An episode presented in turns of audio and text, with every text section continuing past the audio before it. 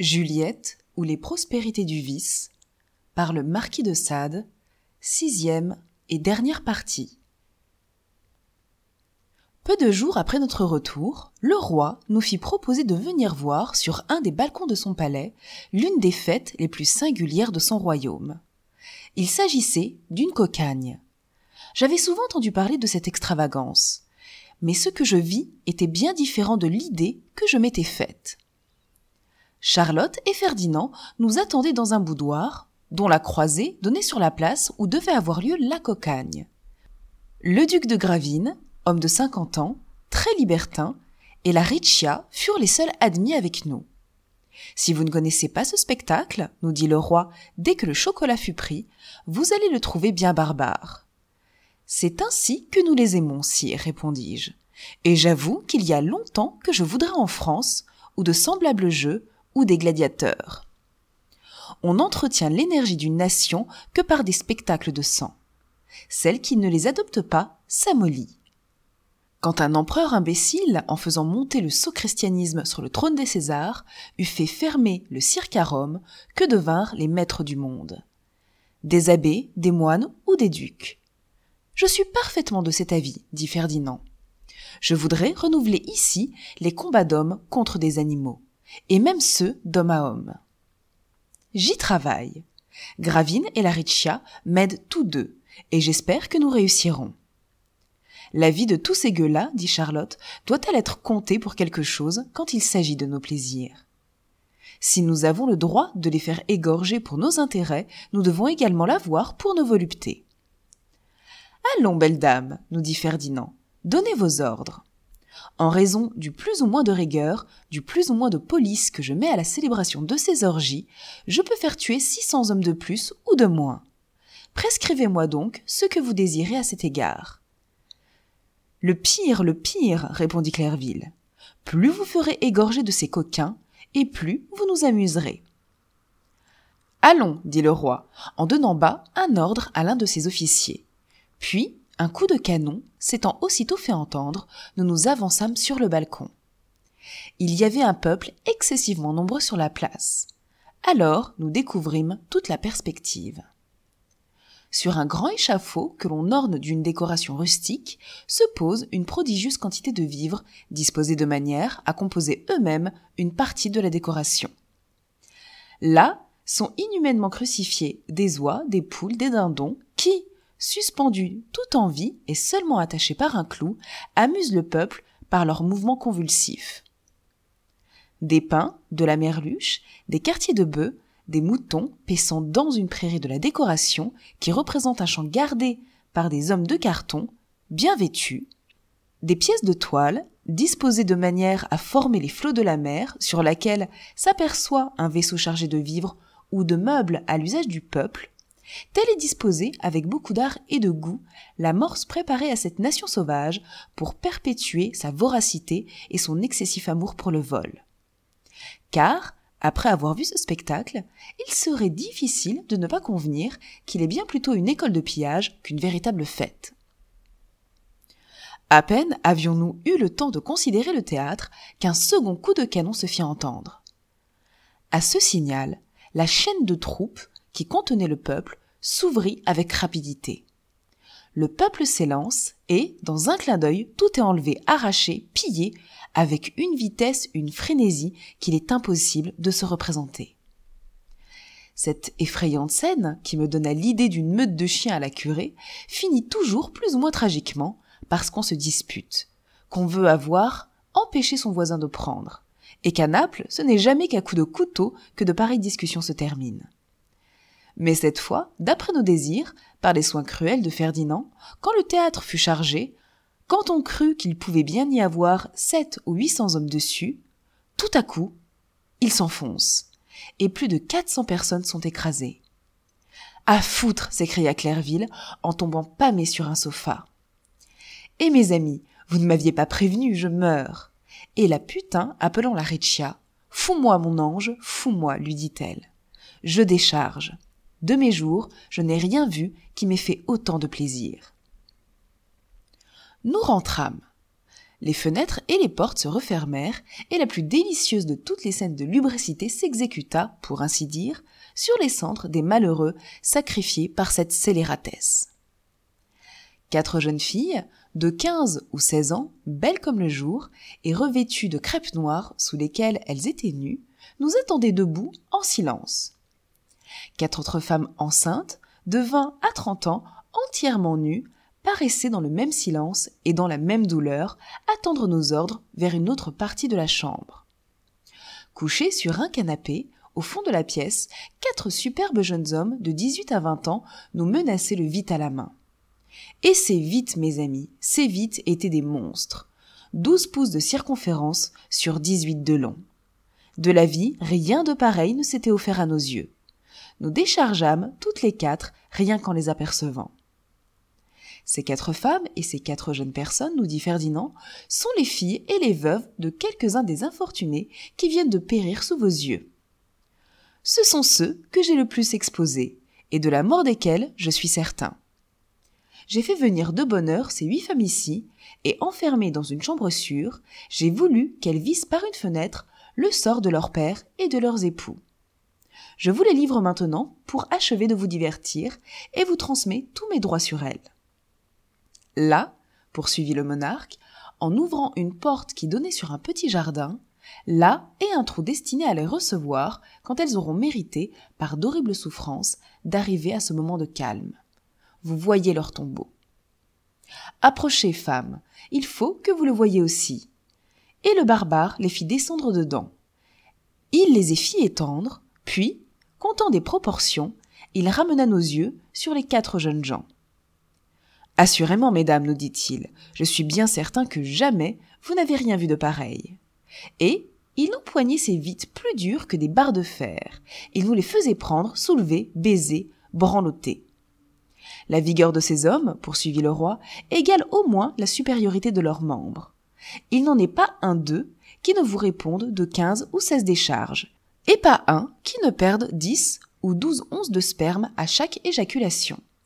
C'est l'élite de mon royaume. Ils sont calabrais tous les quatre, et il n'y a point de province en Europe qui fournisse des membres de cette taille. Jouissons maintenant, et que rien ne nous gêne. Quatre boudoirs tiennent à celui-ci. Ils sont ouverts, ils sont garnis de tout ce qui sert au service de la luxure. Allons, foutons, faisons-nous foutre, vexons, tourmentons, supplicions, et que nos têtes, embrasées par le spectacle qui vient de nous être présenté, raffinent à la fois les cruautés et les luxures. Ô foutre, mon ami, dis-je à Ferdinand, comme tu entends l'art d'amuser des imaginations comme les nôtres. Robe, jupon, culotte, tout fut bientôt mis à bas, et avant que de procéder à des scènes générales, il parut que l'intention de chacun était de s'isoler un moment dans des cabinets séparés. La Riccia prit avec lui l'une des jeunes filles, une femme grosse et un fouteur. Gravine s'enferma avec Olympe et une femme grosse. Et Ferdinand prit Clairville, un fouteur, une femme grosse et deux petites filles. Charlotte me choisit et voulut avec nous deux fouteurs, une des petites filles et une femme grosse. Juliette, me dit la reine de Naples, que nous fûmes dans notre boudoir. Je ne puis plus dissimuler les sentiments que tu as fait naître dans mon cœur. Je t'adore. Je suis trop putain pour te promettre de la fidélité, mais tu sais que ce sentiment romanesque est inutile entre nous. Ce n'est point un cœur que je t'offre, c'est un con. Un con qui s'inonde de foutre chaque fois que ta main y touche. Je te suppose mon esprit, ma façon de penser, et te préfère incontestablement à tes sœurs. Ton Olympe est une bégueule. Son tempérament l'emporte quelquefois, mais elle est timide et poltronne. Il ne faudrait qu'un coup de tonnerre pour convertir une telle femme. Ta Clairville est une superbe créature, infiniment d'esprit sans doute, mais nous différencions de goût. Elle n'aime à exercer ses cruautés que sur les hommes, et quoique je sacrifie volontiers ce sexe, le sang du mien, pourtant, me fait plus de plaisir à répandre. Elle a d'ailleurs un air de supériorité prononcé sur nous toutes qui humilie prodigieusement mon orgueil. Avec autant de moyens, et peut-être même beaucoup plus qu'elle, Juliette, tu n'affectes pas autant de vanité. Cela console. Je te crois plus de douceur dans le caractère, autant de coquinerie dans l'esprit, mais plus de solidité avec tes amis.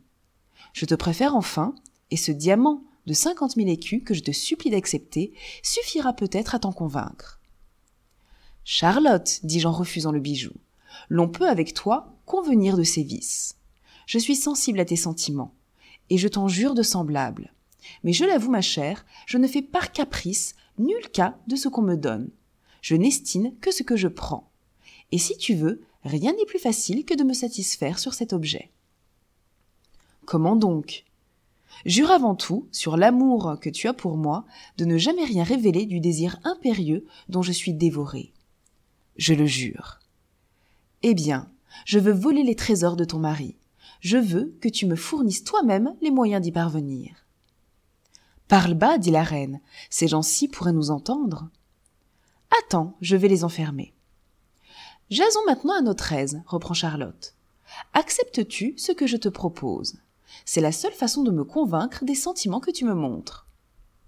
Oh Juliette, ajoute-t-elle, la confiance que tu me témoignes doit te valoir la mienne.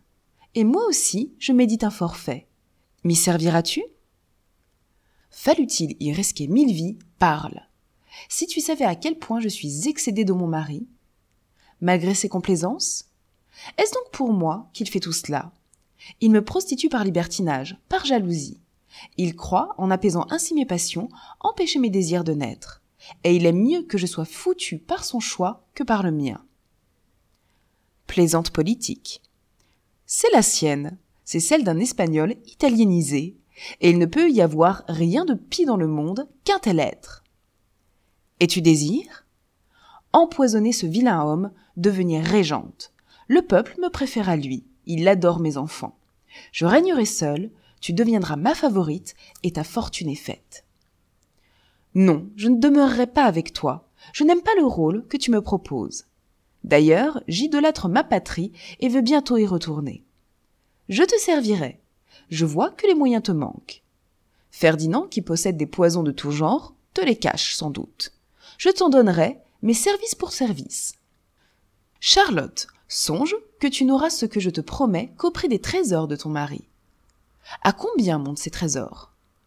Quatre-vingts millions tout au plus. En quelles espèces? Des lingots, des piastres, des onces et des sequins. Comment ferons-nous? Tu vois cette croisée, me dit Charlotte en me montrant une fenêtre assez voisine de celle où nous nous plaçâmes. Qu'un chariot bien attelé se trouve en bas après-demain, je volerai la clé, je jetterai par la fenêtre dans ce chariot tout ce que je pourrai. Et la garde? Il n'y en a point de ce côté. Écoute, dis-je à Charlotte, dont je complotais la perte avec délice dans ce moment-là. J'ai quelques démarches à faire pour préparer le poison qu'il te faut, et ne me soucie pas de les entreprendre sans être sûr de mon fait. Signe-moi cet écrit, dis-je en le minutant tout de suite. J'agirai dès lors sans nulle crainte, et nous serons tranquilles toutes deux. Charlotte, aveuglée par son amour pour moi, par l'extrême désir de se défaire de son mari, en signant tout ce que je voulus, me prouva que la prudence est rarement la compagne des grandes passions. Voici ce qu'elle ratifia. Je volerai tous les trésors de mon mari et les donnerai pour récompense à celle qui me fournira le poison nécessaire à l'envoyer dans l'autre monde. Allons, dis-je, me voilà tranquille. Après-demain, à l'heure indiquée, tu peux compter sur le chariot. Serre-moi bien, Charlotte. Tu le seras de même. Amusons-nous maintenant.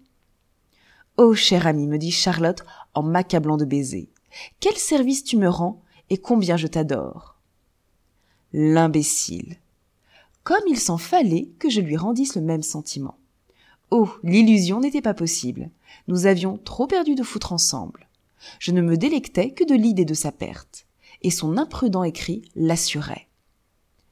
Branlons-nous toutes deux, me dit-elle, avant que d'appeler nos objets de débauche. Et sans attendre ma réponse, la putain me jette sur le lit de repos, s'agenouille entre mes cuisses et me gamahuche en me chatouillant à la fois et le con et le cul. Ce fut alors où j'usai bien de la facilité qu'ont les femmes pour les infidélités d'imagination. C'était de Charlotte que je recevais des sensations voluptueuses, j'étais couverte de ses pollutions, de ses baisers, et je ne pensais qu'à trahir Charlotte. Femme adultère, vous voilà. Dans les bras de vos époux, vous ne leur abandonnez que le corps, et les sensations de volupté qui l'y font naître n'appartiennent jamais qu'à l'amant. Ils se trompent, ils prennent pour eux l'ivresse où leurs mouvements vous plongent, quand les imbéciles n'ont pas une étincelle de l'embrasement. Sexe enchanteur, continuez cette tromperie, elle est dans la nature. La flexibilité de vos imaginations vous le prouve. Dédommagez-vous ainsi quand vous ne le pouvez autrement, des chaînes ridicules de la pudeur et de l'hymen. Et ne perdez jamais de vue que si la nature vous fit un con pour foutre avec les hommes, ça m'informa, du même jet, le cœur qu'il faut pour les tromper. Charlotte s'enivra de mon sperme, et j'avoue qu'il coula par flot dans l'idée vraiment délicieuse, pour une tête comme la mienne, de perdre à jamais celle qui le faisait ainsi répandre. Elle se rejette dans mes bras. Nous nous polluons avec ardeur. Elle suce ma bouche et mes tétons, et comme je la branle délicieusement, la tribade se pâme vingt fois. Nous nous entrelaçons l'une sur l'autre, en sens contraire, de manière à pouvoir nous gamahucher réciproquement. Nos langues chatouillent le clitoris, et un doigt libertin effleure et les trous du cul et les cons. Nous nous inondâmes de foutre, et certes, toutes deux avec des pensées bien diverses. Enfin, Charlotte, en feu désir du libertinage, elle appelle. Elle veut d'abord que tout soit dirigé sur moi. La femme grosse, sous ma main droite, est offerte à mes vexations. La jeune fille, à califourchon sur ma poitrine, me fait à la fois baiser son con le plus frais et le plus charmant cul. Charlotte excite les vites et me les enfile elle-même. Je raffole de l'idée d'avoir une reine pour ma crêle, dis-je à Charlotte. Allons putain, fais ton métier. Mais des engins de la taille de ceux que Ferdinand nous procure ne sont pas faciles à recevoir. Et quelque frayés que soient mes appâts, il m'est impossible d'endurer, sans préparation, des attaques aussi monstrueuses. Charlotte humecte les voix. Elle frotte les bords de mon con, et le membre du footeur avec une essence qui, dès la première secousse, fait pénétrer plus de la moitié du monstre. Cependant, les douleurs sont si vives qu'en poussant un cri furieux, je jette au diable la petite fille huchée sur ma poitrine. Je veux me débarrasser du trait qui me déchire. Charlotte s'y oppose. Elle nous presse tous deux l'un sur l'autre, et ce procédé que favorise mon nouveau champion l'introduit à l'instant au fond de ma matrice. Je n'avais jamais tant souffert. Ces épines pourtant se changèrent bientôt en roses. Mon adroit cavalier s'y prend avec tant d'art, il pousse avec tant de force, qu'au quatrième bond, je l'inonde de foutre. Tout alors se remet en place. Charlotte, en favorisant l'acte, en chatouillant les couilles et le trou du cul de mon footeur, offre à ma main gauche ses fesses, que je moleste, pour le moins avec autant de violence que celle de la femme grosse, et la petite fille gamahuchée par moi m'inonde le visage de sa douce éjaculation. Quelle vigueur dans le calabret. Il me lime plus de vingt minutes, perd à la fin son foutre et me refoue trois fois de suite sans quitter la lisse. J'en donne enfin au bout d'une heure. Son camarade le remplace. Pendant que je fous avec le second, Charlotte veut jouir du plaisir de me les voir tous les deux dans le corps. Elle-même arrange l'attitude.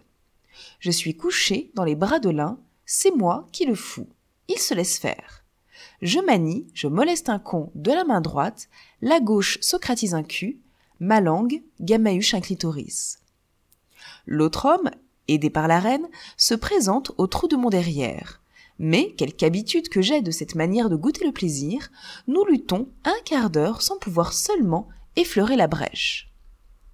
Toutes ces tentatives me plongent dans une incroyable agitation. Je grince les dents, j'écume, je mords tout ce qui m'environne. J'inonde de foutre le vide qui laboure mon con. C'est sur lui que je me venge de n'en pouvoir faire entrer dans mon cul. À force de ruse et de patience, je le sens pourtant qui pénètre. Celui qui m'enconne me lance un coup de rein assez vigoureux pour favoriser l'attaque de son camarade. Je jette un cri terrible. Je suis enculé. Je n'avais rien éprouvé de pareil. Quel spectacle, dit Charlotte en se branlant en face de nous et me baisant parfois sur la bouche. Sacre Dieu, quelle aventure.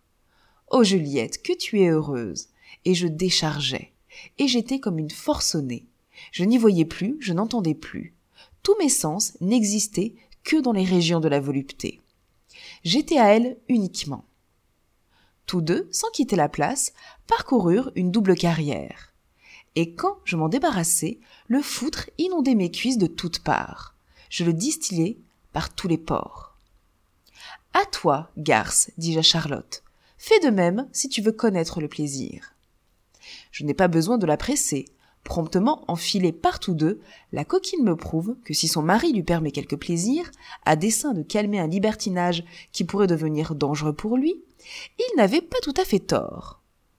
Cruelle comme nous, dans ses voluptés, la gueuse me supplie de molester la femme grosse sous ses yeux pendant qu'elle gamahuche la petite fille et qu'on la fout en con et en cul. Cette malheureuse se jette à mes pieds. Je suis sourde, ivre de rage et de lubricité, je la renverse d'un coup de genou dans l'estomac et je lui saute sur le ventre. Dès que je la vois à terre, je la rosse, je la bats, je l'étouffe. Charlotte m'encourage en balbutiant des horreurs. Enfin la gueuse, également foutue de coups, éloigne les hommes et se lève. Nous avalons deux bouteilles de champagne et nous passons dans le salon. Toute la compagnie s'y était déjà rendue. Chacun parla de ses prouesses. Il fut facile de juger que ce n'était pas seulement dans notre boudoir qu'on avait molesté les femmes grosses. Aucune d'elles ne pouvait se soutenir. Celle de Gravine surtout. Elle était prête d'accoucher, le scélérat l'avait mise en sang. Le dîner fut de la plus extrême magnificence.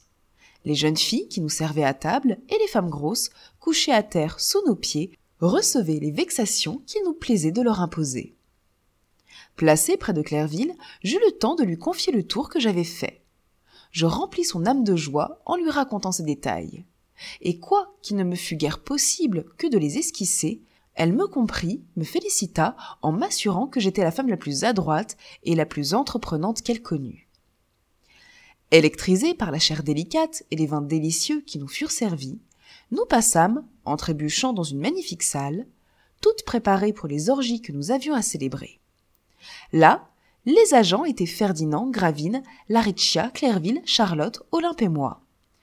Les victimes, les quatre femmes grosses, les quatre jeunes filles qui nous avaient servi au dîner et les huit beaux enfants de l'un et l'autre sexe, dont l'écu nous avait lancé des liqueurs.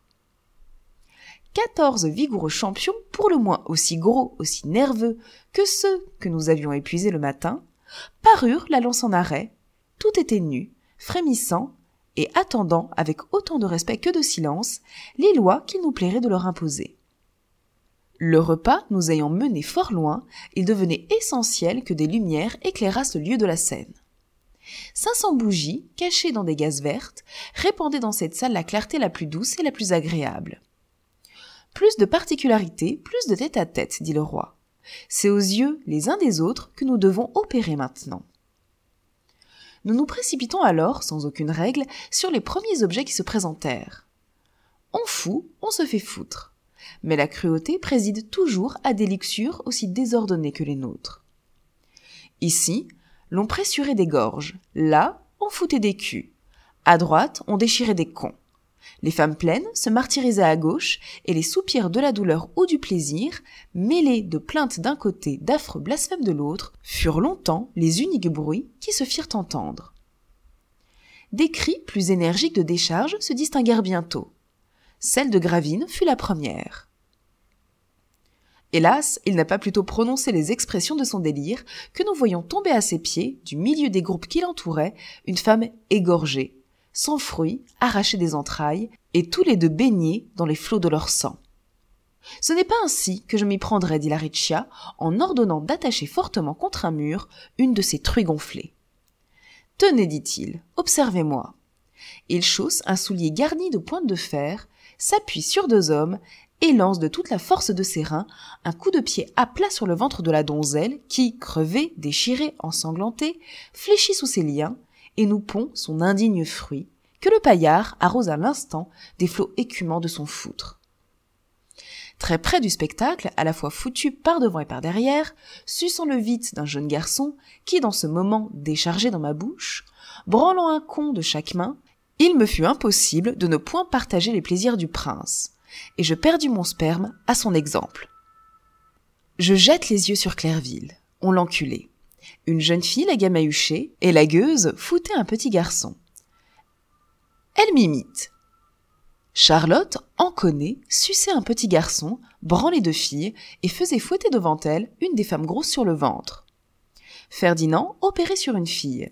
Il la déchiquetait avec des tenailles rouges. On le suçait, et quand il se sentit près de décharger, le vilain, armé d'un scalpel, coupa les tétons de sa victime et nous les jeta au nez. Tels étaient à peu près nos plaisirs lorsque Ferdinand nous proposa de passer dans un cabinet voisin, dans lequel une machine artistiquement préparée nous ferait jouir d'un supplice très extraordinaire pour les femmes grosses. On prend les deux qui restent. On les lit sur deux plaques de fer placées l'une au-dessous de l'autre, en telle sorte que les ventres des femmes mis sur ces plaques se répondaient perpendiculairement.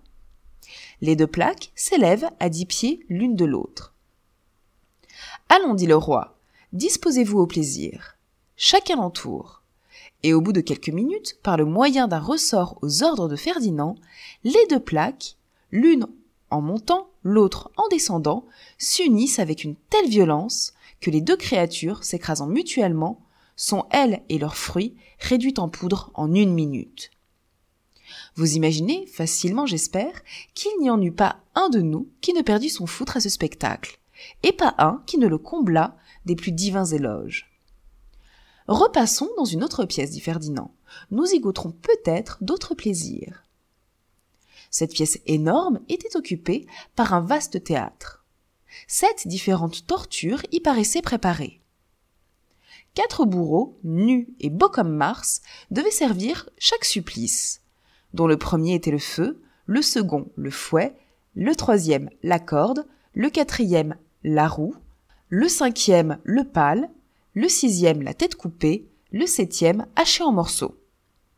Chacun de nous avait, pour se tenir, un vaste emplacement dans lequel se voyaient cinquante portraits des plus jolis enfants que l'on put voir, de l'un et l'autre sexe. Nous entrâmes dans les places qui nous étaient destinées. Seulement, chacun avec un footeur, une petite fille et un petit garçon pour le service de nos plaisirs pendant les exécutions. À côté de chaque portrait, dont nous étions environnés, était un cordon de sonnette. Que chacun, à votre tour, nous dit Ferdinand, choisisse une victime, dans les cinquante portraits qui l'entourent. Qu'il tire le cordon de la sonnette qui correspond à l'objet de son choix. Aussitôt, la victime qu'il aura désignée lui sera offerte. Il s'en amusera un moment. Ensuite, vous voyez que dans chaque place est un escalier qui mène au théâtre. Il y fera monter sa victime, l'annexera au supplice qui le fera mieux bander, puis opérera lui-même si cela lui convient. Sinon, il fera signe au bourreau du supplice qu'il aura choisi, et la victime, enlevée sur le champ par cet homme, sera sacrifiée sous ses yeux. Mais pour l'intérêt même de vos plaisirs, n'agissez que l'un après l'autre. Nous sommes maîtres de notre temps, rien ne nous presse. Et les heures les mieux employées de la vie sont toujours celles où l'on l'arrache aux autres. Sacre Dieu, dit Clairville au roi, je n'ai jamais vu d'imagination plus fertile que la tienne. Ne m'en attribuez point la gloire, dit le Napolitain. Toutes ces fantaisies faisaient bander les tyrans de Syracuse qui me précédaient. J'ai trouvé dans mes archives des traces de ces horreurs, elles ont échauffé ma tête, je m'en amuse avec mes amis. Gravine sonne le premier. Son choix tombe sur un jeune garçon de 16 ans, beau comme le jour.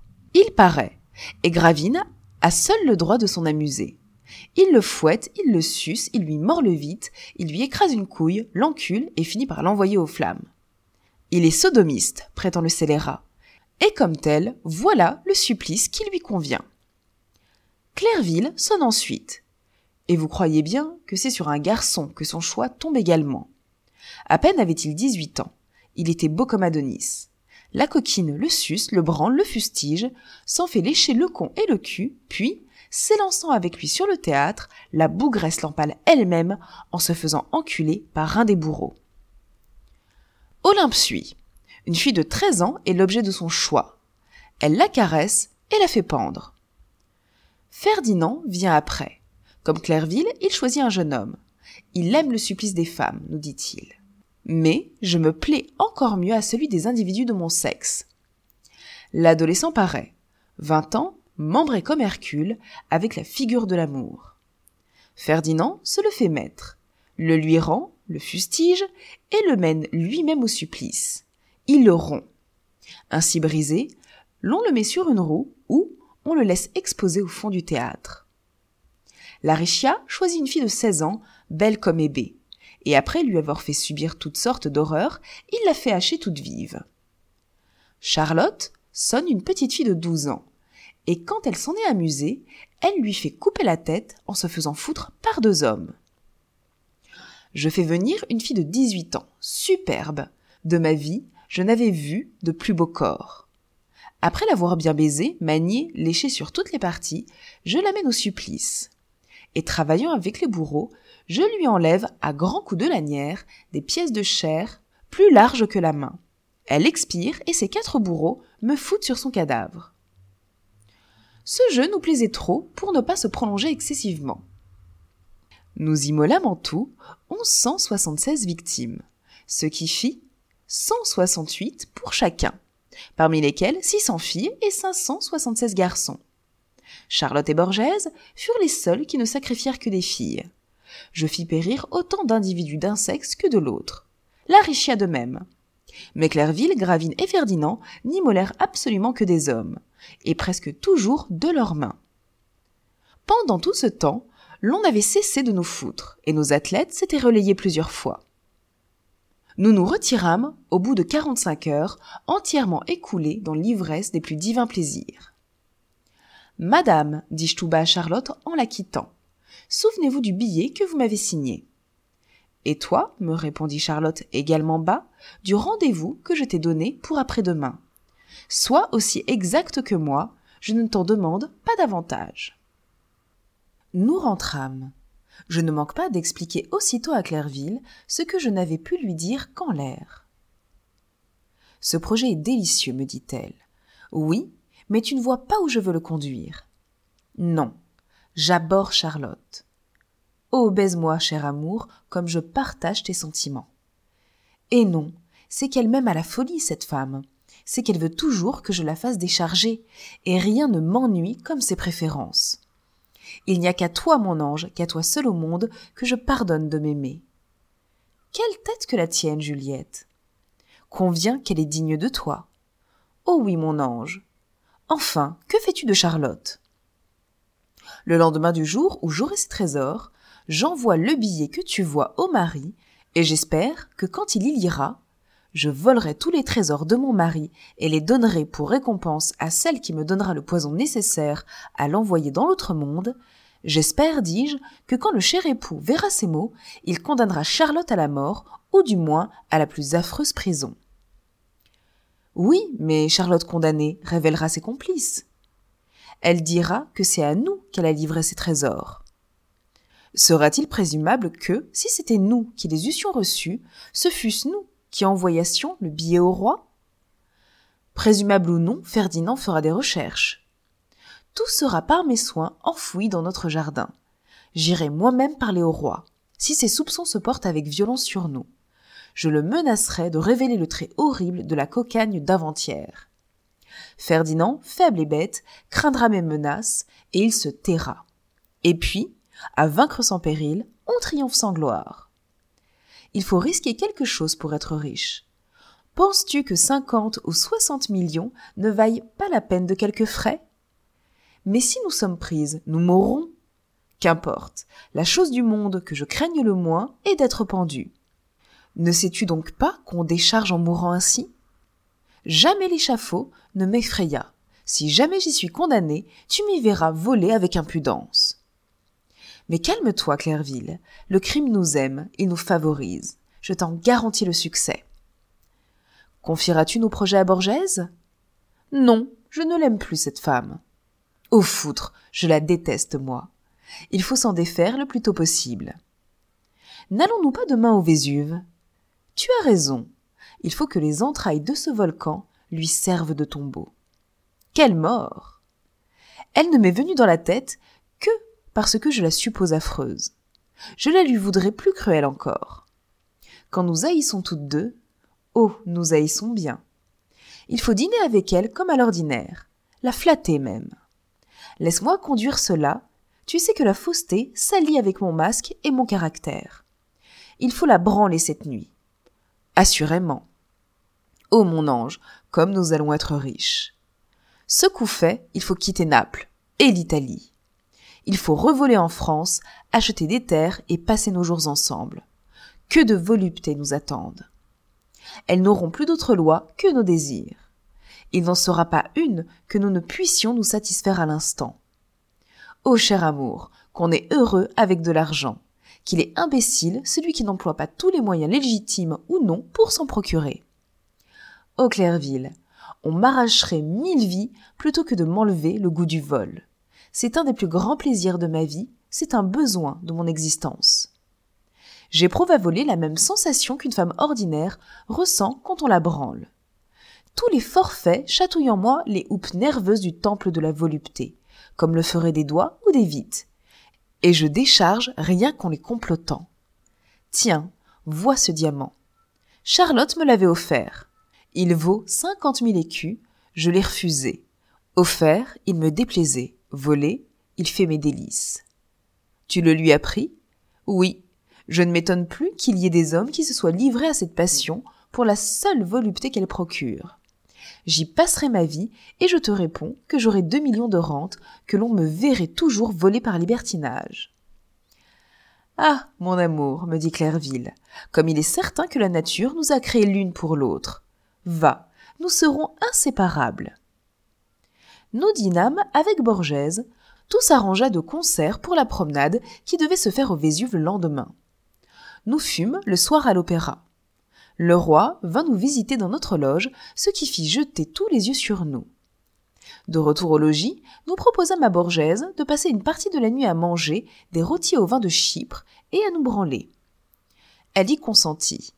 Et nous portâmes, Clairville et moi, la fausseté au point de faire décharger sept ou huit fois cette femme condamnée par notre scélératesse, et de décharger nous-mêmes presque autant de fois dans ses bras. Nous la laissâmes se coucher ensuite, pour aller passer, mon ami et moi, le reste de la nuit ensemble. Et nous perdîmes encore chacune trois ou quatre fois du foutre sur l'idée délicieuse de trahir le lendemain tous les sentiments de la confiance et de l'amitié. Il faut des têtes comme les nôtres pour concevoir de tels écarts, je le sais. Mais malheur à qui ne les connaît pas. Il est privé de grands plaisirs. J'ose assurer qu'il n'entend rien à la volupté. Nous nous levâmes de bon matin. On ne dort pas quand on projette un crime. Sa seule idée embrasse tous les sens. On le manie sous toutes ses formes. On le savoure dans toutes ses branches. Et l'on jouit mille fois d'avance du plaisir dont on sait bien qu'on pétillera dès qu'il sera commis. Une calèche de six chevaux nous conduisait au pied du volcan. Là, nous trouvâmes des guides dont l'usage est de vous atteler à des bretelles sur lesquelles on se soutient pour gravir la montagne. On est deux heures à parvenir au sommet. Les souliers neufs que vous apportez pour cette course sont brûlés quand elle est finie. Nous montâmes gaiement. Nous persiflions Olympe. Et il s'en fallait bien que la malheureuse comprit le double sens, aussi traître qu'entortiller des sarcasmes que nous lui lâchions. C'est une affreuse corvée que le voyage de cette montagne. Toujours dans la cendre jusqu'au cou, si l'on avance quatre pas, on en recule six. Et perpétuellement dans la crainte que quelques laves ne vous engloutissent tout vivant. Nous arrivâmes excédés, et nous nous reposâmes dès que nous fûmes à l'embouchure. Ce fut de là que nous considérâmes avec un intérêt prodigieux l'orifice tranquille de ce volcan qui, dans ces moments de fureur, fait trembler le royaume de Naples. Croyez-vous, dîmes-nous à nos guides, qu'il y ait quelque chose à craindre aujourd'hui? Non, répondirent-ils. Quelques morceaux de bitume, de soufre ou de pierre ponce pourront s'élancer, mais il est vraisemblable qu'il n'y aura point d'irruption.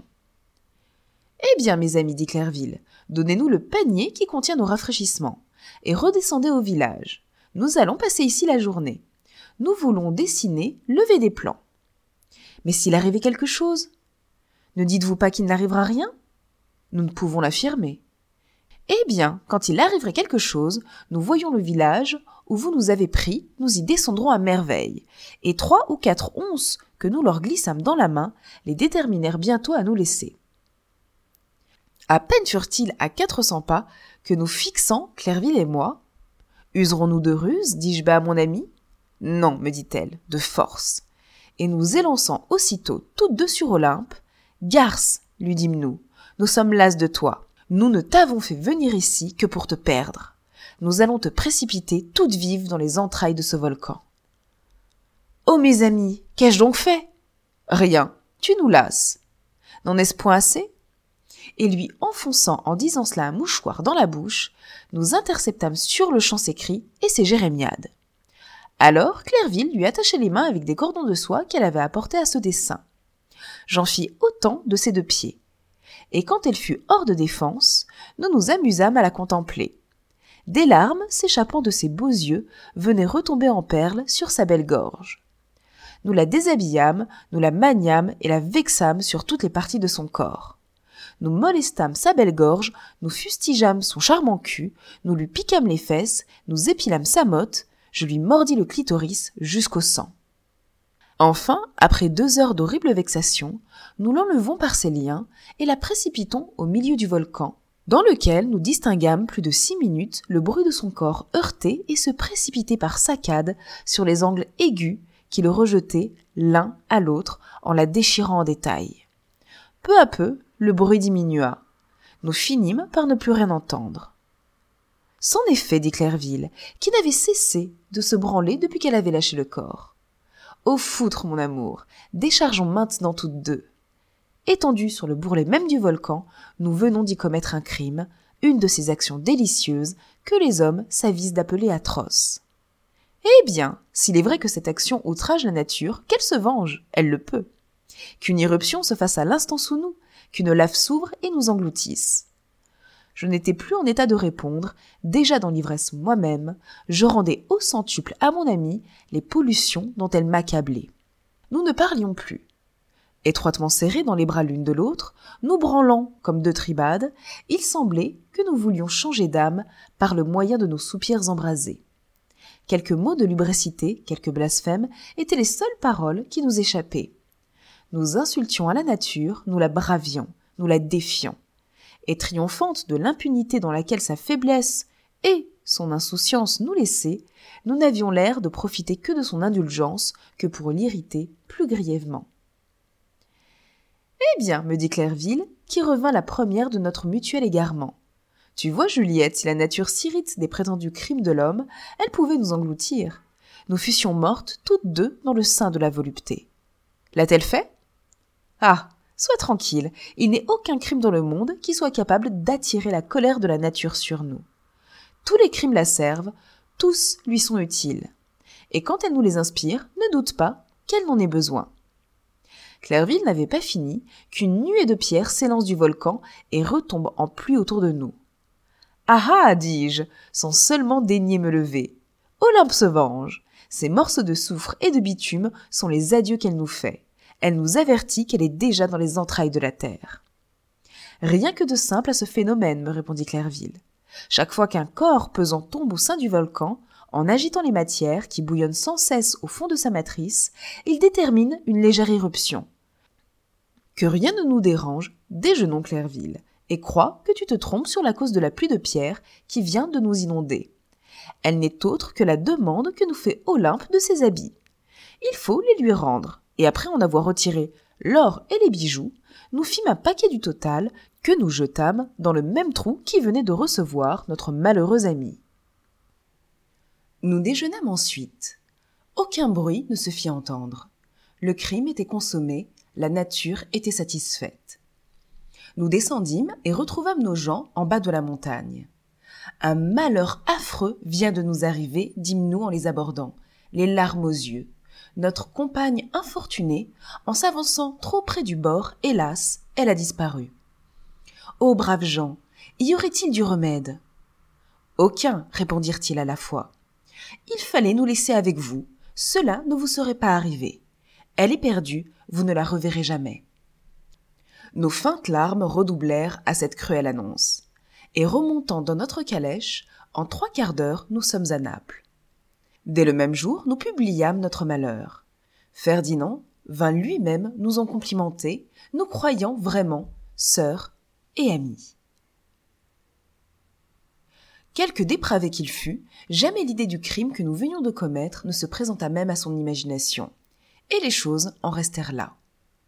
Nous envoyâmes bientôt à Rome les gens de la princesse de Borgèse avec les certificats de son accident et nous fîmes dire à sa famille qu'on eut à nous indiquer l'emploi à faire de ses bijoux et de son or, s'élevant, écrivîmes-nous, à trente mille francs, tandis que dans le fait, elle en laissait pour plus de cent mille.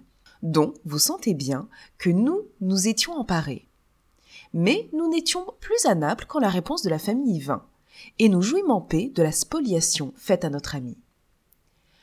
Olympe, princesse de Borgèse, était une femme douce, aimante, emportée par le plaisir, libertine par tempérament, pleine d'imagination, mais n'ayant jamais approfondi ses principes.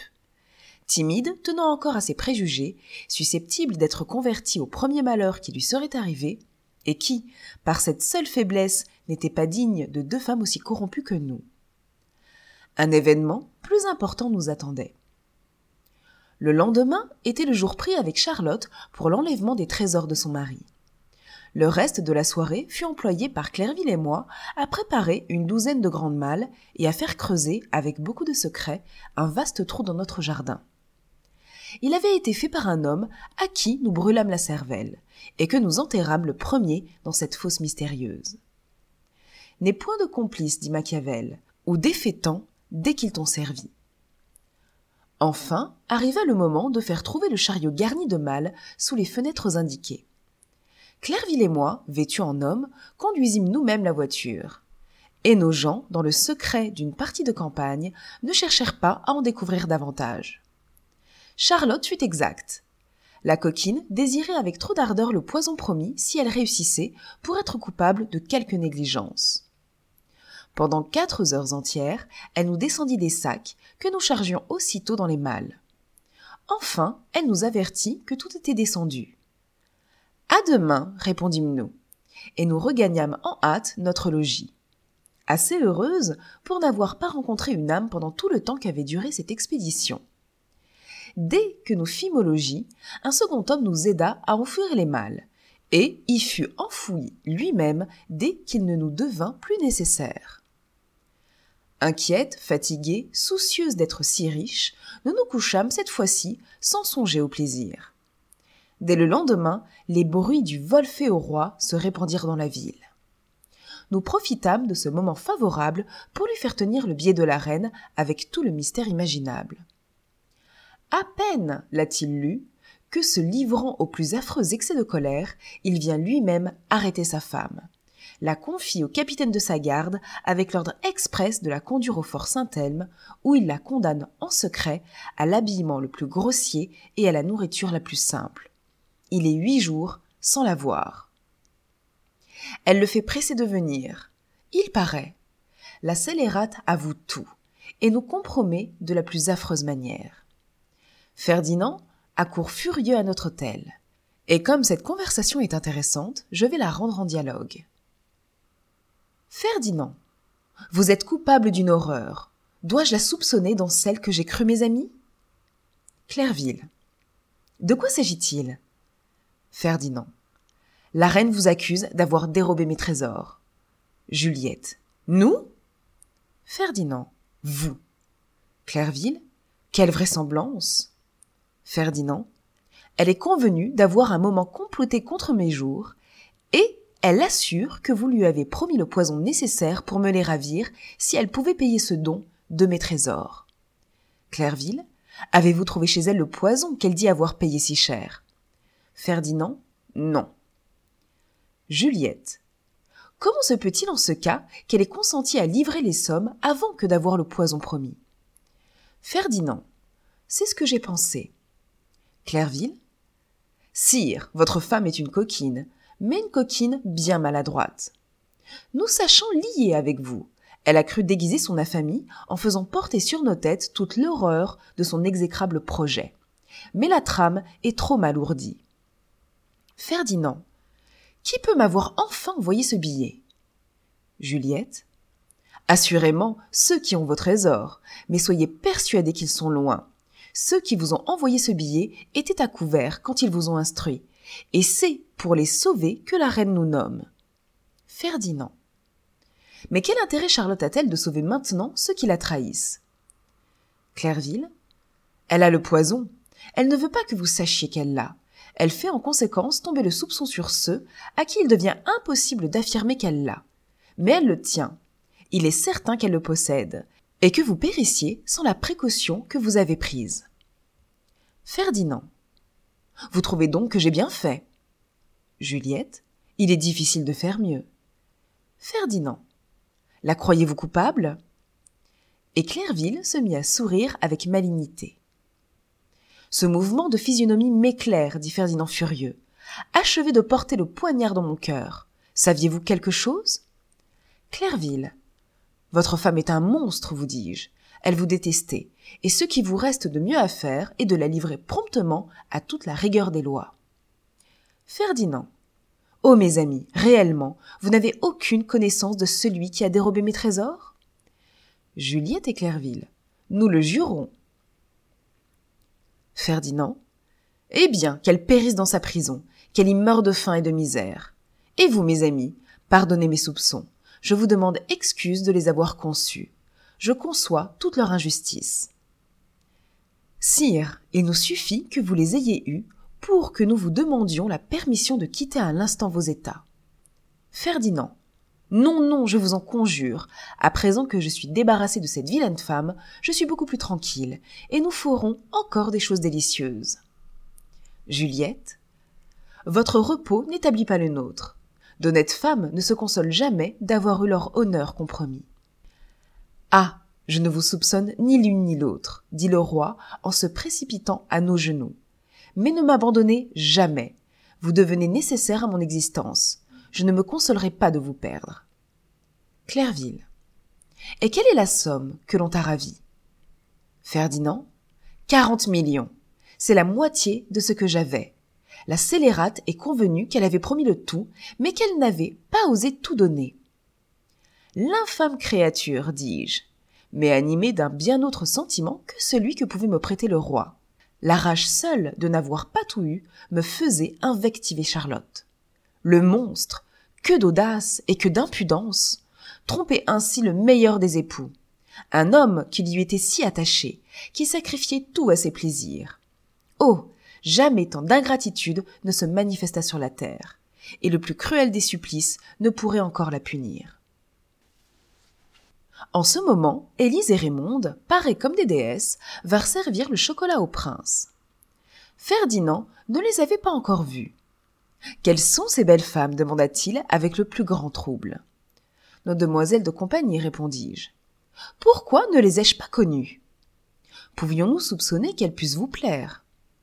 Et le paillard, oubliant aussitôt et sa prisonnière et son vol, veut que ces deux filles lui soient à l'instant livrées. De tels désirs devenaient des ordres pour nous dans la circonstance où nous étions.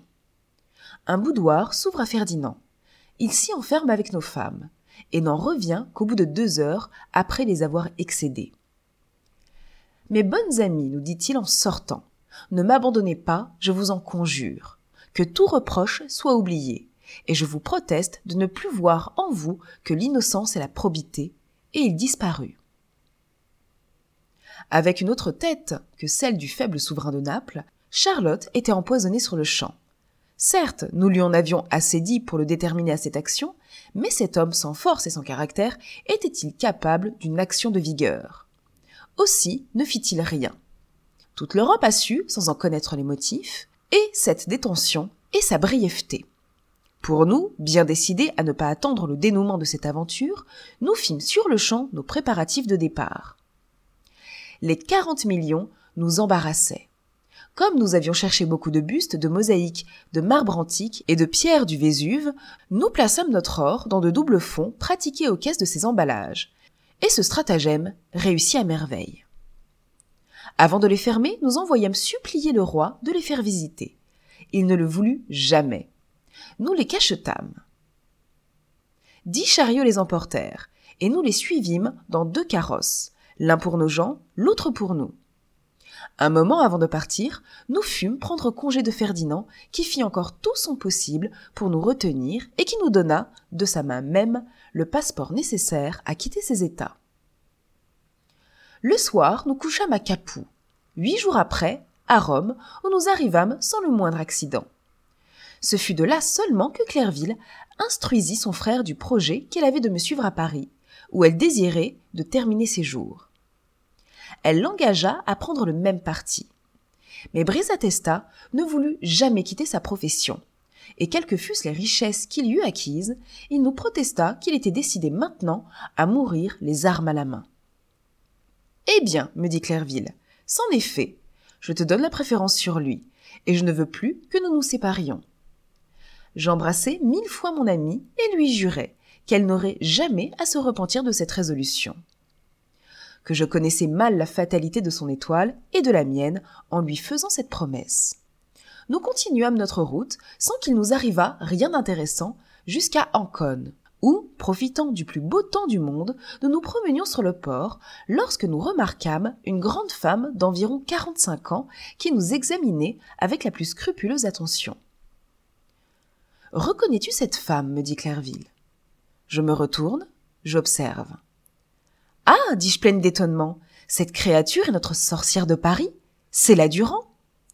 Et à peine eus-je fini que l'individu dont nous parlions se jette avec transport dans nos bras. Ah ah dit Clairville, un peu ému de revoir au bout de cinq ans une femme qui lui avait prédit qu'elle n'avait plus que ce temps à vivre.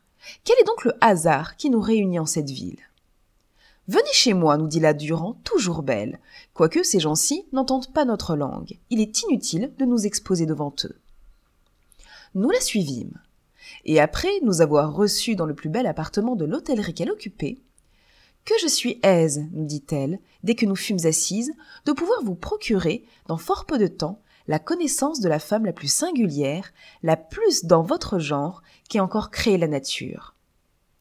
Qui donc, dit Clairville c'est une sœur cadette de l'impératrice, une tante de la reine de Naples, ignorée de l'univers entier.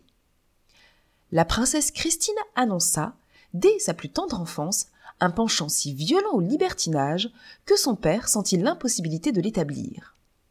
Voyant que ces mauvais penchants croissaient avec l'âge, il prit le parti de lui acheter une île en Dalmatie, sur les bords du golfe de Venise, et lui assigna trois millions de revenus, l'a mis sous la protection des Vénitiens qui lui accordèrent le titre de souveraine de son île et la permission d'y faire tout ce qu'elle voudrait. Christine, reléguée là depuis seize ans, en a maintenant quarante et y jouit de tous les plaisirs que la plus extrême lubricité peut faire naître. Je ne vous en dirai pas davantage, voulant vous laisser tous les plaisirs de la surprise. Nous traverserons le golfe dans une elle, dont je puis disposer quand je veux. C'est un voyage de 24 heures. Décidez-vous. Assurément, nous le sommes, répondis-je. Je suis bien sûr que Clairville ne me désavouera pas. Notre voyage ayant pour but d'étudier les mœurs et de voir des choses extraordinaires, l'objet serait manqué si, pouvant observer ce que tu nous proposes, nous nous y refusions par tiédeur. Ô sacre Dieu, dit mon ami, comme nous allons foutre dans l'île de Christine. Jamais, dit Durand, jamais vous n'aurez eu tant de plaisir. Quoi, dis-je? Elle a donc là. Eh non, non, je ne veux rien dire, répondit la Durand. Il faut que vous en ayez toute la surprise. Et nous changeâmes de propos pour ne pas déplaire à une femme qui paraissait ne vouloir pas s'ouvrir davantage. Oh, parbleu, dis-je à la Durand, puisque je te retrouve, il faut absolument que tu m'apprennes le motif qui te fit disparaître aussitôt de Paris. Pourquoi ne te trouvas-tu point au rendez-vous que tu avais indiqué au comte de Bellemort, avec lequel je t'avais fait faire connaissance?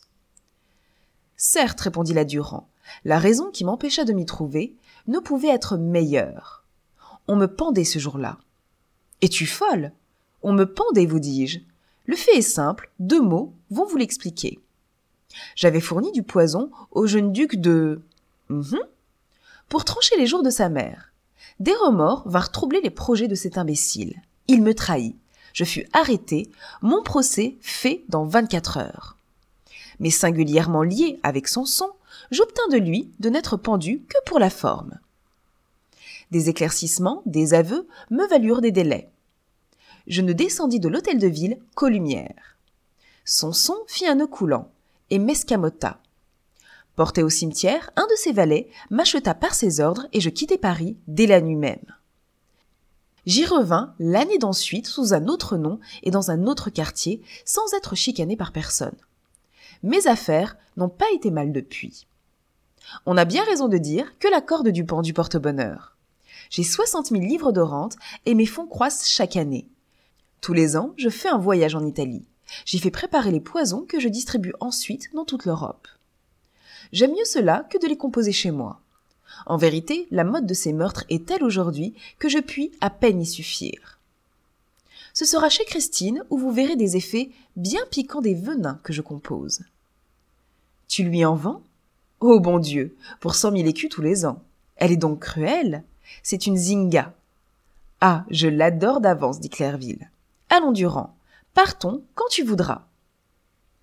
Femme charmante, dis ici, voulant absolument satisfaire ma curiosité. J'exige enfin de toi de nous dévoiler à présent quels étaient les personnages singuliers par qui tu nous fis battre, flageller, qui firent en un mot devant nous tant de choses extraordinaires chez toi. L'un, nous dit la Durand, est le célèbre duc de mhm. L'autre, Beaujon, ce millionnaire si connu. Depuis quatre ans, tous deux me paient énormément pour pareille expédition. On n'a pas d'idée de ce que j'ai trompé de femmes et de filles de la même manière pour eux. Mais à propos, dit Durand, en donnant des ordres, croyez-vous donc que je vais vous laisser sortir de chez moi sans dîner? Un refus de votre part me mettrait au désespoir. J'espère que vous ne me le ferez point. Et le plus splendide repas fut aussitôt servi. Durand, dit Clairville au dessert, tu nous promets de grands plaisirs pour demain. Mais tu ne nous parles pas de ceux d'aujourd'hui. J'ai cependant vu là, parmi tes valets, trois ou quatre gaillards qui m'ont l'air de bander fort dur. En veux-tu tâter? Pourquoi pas? Et toi, Juliette? Non, dis-je, préoccupée d'une idée plus forte que moi et dont je n'étais pas la maîtresse. Non, j'aime mieux boire des liqueurs et causer avec Durand que de foutre. J'ai mes règles d'ailleurs, et ne me sens nullement en train. Voilà la première fois que tu refuses David dit Clairville avec une sorte d'inquiétude dont j'étais loin de pénétrer la cause. Allons, viens mon ange, poursuivit Clairville. Quand on ne peut pas foutre par devant, on fout par derrière. Viens donc, tu sais que je ne goûte jamais de vrai plaisir sans toi. Non, dis-je, toujours entraîné par cette sorte de pressentiment qui me maîtrisait. Non, te dis-je, je ne bande point du tout et je veux jaser. Clairville entra dans le cabinet qui lui était destiné. Et je vis distinctement dans une glace un signe énergique qu'elle fit à la sorcière, et qui me parut ne pouvoir être autre chose qu'une forte recommandation de silence. Les portes se ferment, je reste avec Durand. Ô Juliette, me dit cette femme dès que je fus seule avec elle, rends grâce à ton étoile des sentiments que tu m'inspires. Charmante fille, poursuit-elle en m'embrassant, non, tu ne seras pas la victime d'un monstre. Préférable à lui, sous tous les rapports, je sauverai tes jours en te prévenant de tout. De quoi s'agit-il donc, madame? Vous me glacez d'effroi. Écoute-moi, Juliette, et surtout ne révèle rien. C'est-il, en Dalmatie, cette princesse Christine, ce voyage, chère fille, tu étais perdue. Tout cela n'était que des pièges tendus par une femme que tu croyais ton amie. Quoi? Clairville? Elle avait comploté ta mort. Elle est jalouse de tes richesses. Elle a, dans sa poche, un écrit où vous vous êtes mutuellement promis d'hériter l'une de l'autre. Elle t'assassinait pour avoir ton bien. Oh. L'infernale créature, m'écriai-je en furie. Calme-toi, Juliette, calme-toi. Un mot peut te perdre encore. Achève de m'écouter. La Félouque, où nous nous embarquions, faisait naufrage. Nous nous sauvions, tu périssais. Venge-toi, prends ce paquet, il contient la poudre fulminante. C'est le plus prompt des venins que nous employons. À peine en aura-t-elle pris qu'elle tombera à tes pieds comme frappée de la foudre. Je ne te demande rien pour le service que je te rends. Ne le regarde jamais que comme le fruit de mon excessive tendresse pour toi. Ô ma bienfaitrice, m'écriai-je en larmes, de quel affreux danger tu me préserves. Mais achève de m'expliquer tout ce mystère. Comment es-tu dans Ancône? Comment Clairville t'a-t-elle vu Je vous suis depuis Naples, où j'étais pour mes poisons. Clairville, qui m'y rencontra, me prescrivit tout ceci.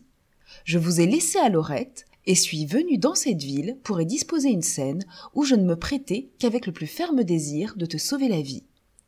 Si j'eusse refusé Clairville, elle employait d'autres moyens et tu périssais infailliblement. Mais dès que Clairville voulait se défaire de moi, quel besoin d'attendre si longtemps?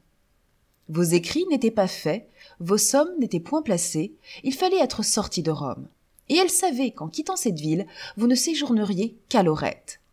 Ce fut pour la journée d'ensuite qu'elle m'ordonna de tout disposer. Indigne créature, m'écriai-je, toi que j'aimais avec tant de sincérité, dans les bras de qui je me livrais avec tant de candeur et de bonne foi, c'est un monstre de fausseté et de perfidie. Il n'est aucune espèce d'occasion où l'on puisse compter sur elle. Et l'instant où l'on s'imagine avoir le moins à en craindre est celui où il faut s'en méfier avec le plus de soin. J'entends du bruit. Peut-être va-t-elle rentrer. Elle redoute notre entretien. Compose-toi et ne la manque pas. Adieu. Effectivement, Clairville rentra très agitée. Elle avait mal foutu, disait-elle. Les deux hommes qu'on lui avait donnés bandaient mal. Elle ne s'accoutumait point d'ailleurs à goûter des plaisirs que ne partageait pas sa chère Juliette. Je déchargerais mieux avec toi, me dit-elle, si tu voulais que nous nous branlassions. Ce sera pour cette nuit, répondis-je, en déguisant mon cruel état du mieux qu'il m'était possible. Mais d'honneur, à présent, ma chère, je ne banderai pas pour Adonis. Eh bien, dit Clairville, retournons au logis. Aussi bien je me sens accablé. Je ne serais pas fâchée de me mettre au lit de bonne heure. Adieu Durand, poursuivit-elle. À demain. Tâche surtout que nous ayons dans la felouque des musiciens, des vivres et de bons fouteurs. Je ne connais point d'autre façon de me désennuyer sur mer. Nous rentrâmes.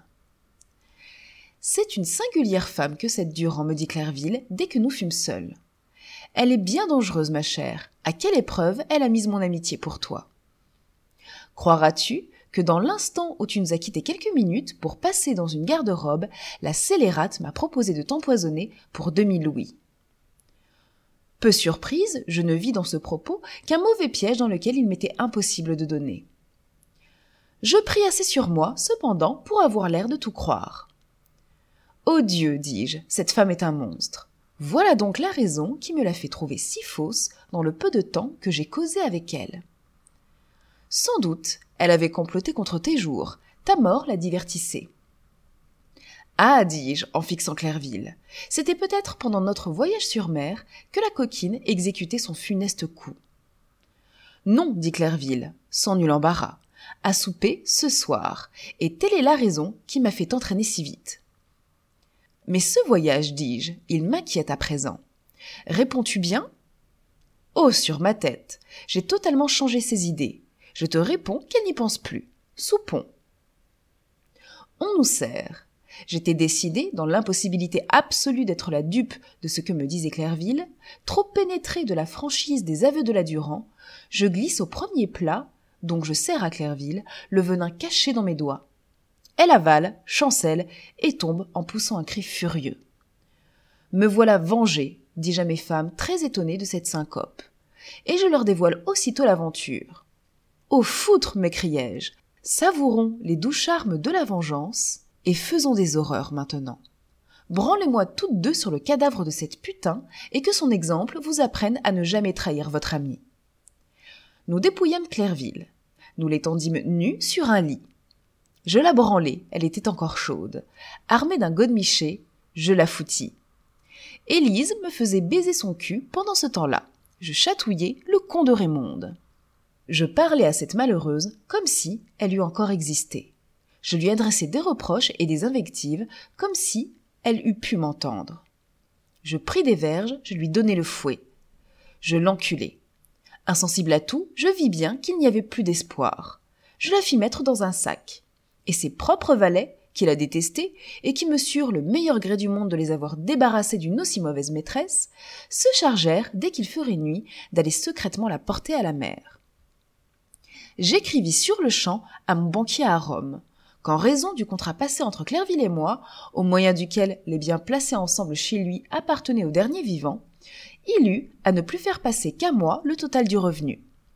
D'où il résultait qu'en réunissant les deux fortunes sur ma tête, je me trouvais plus de cinq millions de rentes. Rien ne s'arrange comme un meurtre en Italie. Je fis donner 200 sequins à la justice d'Ancône. Il n'y eut seulement pas de procès verbal.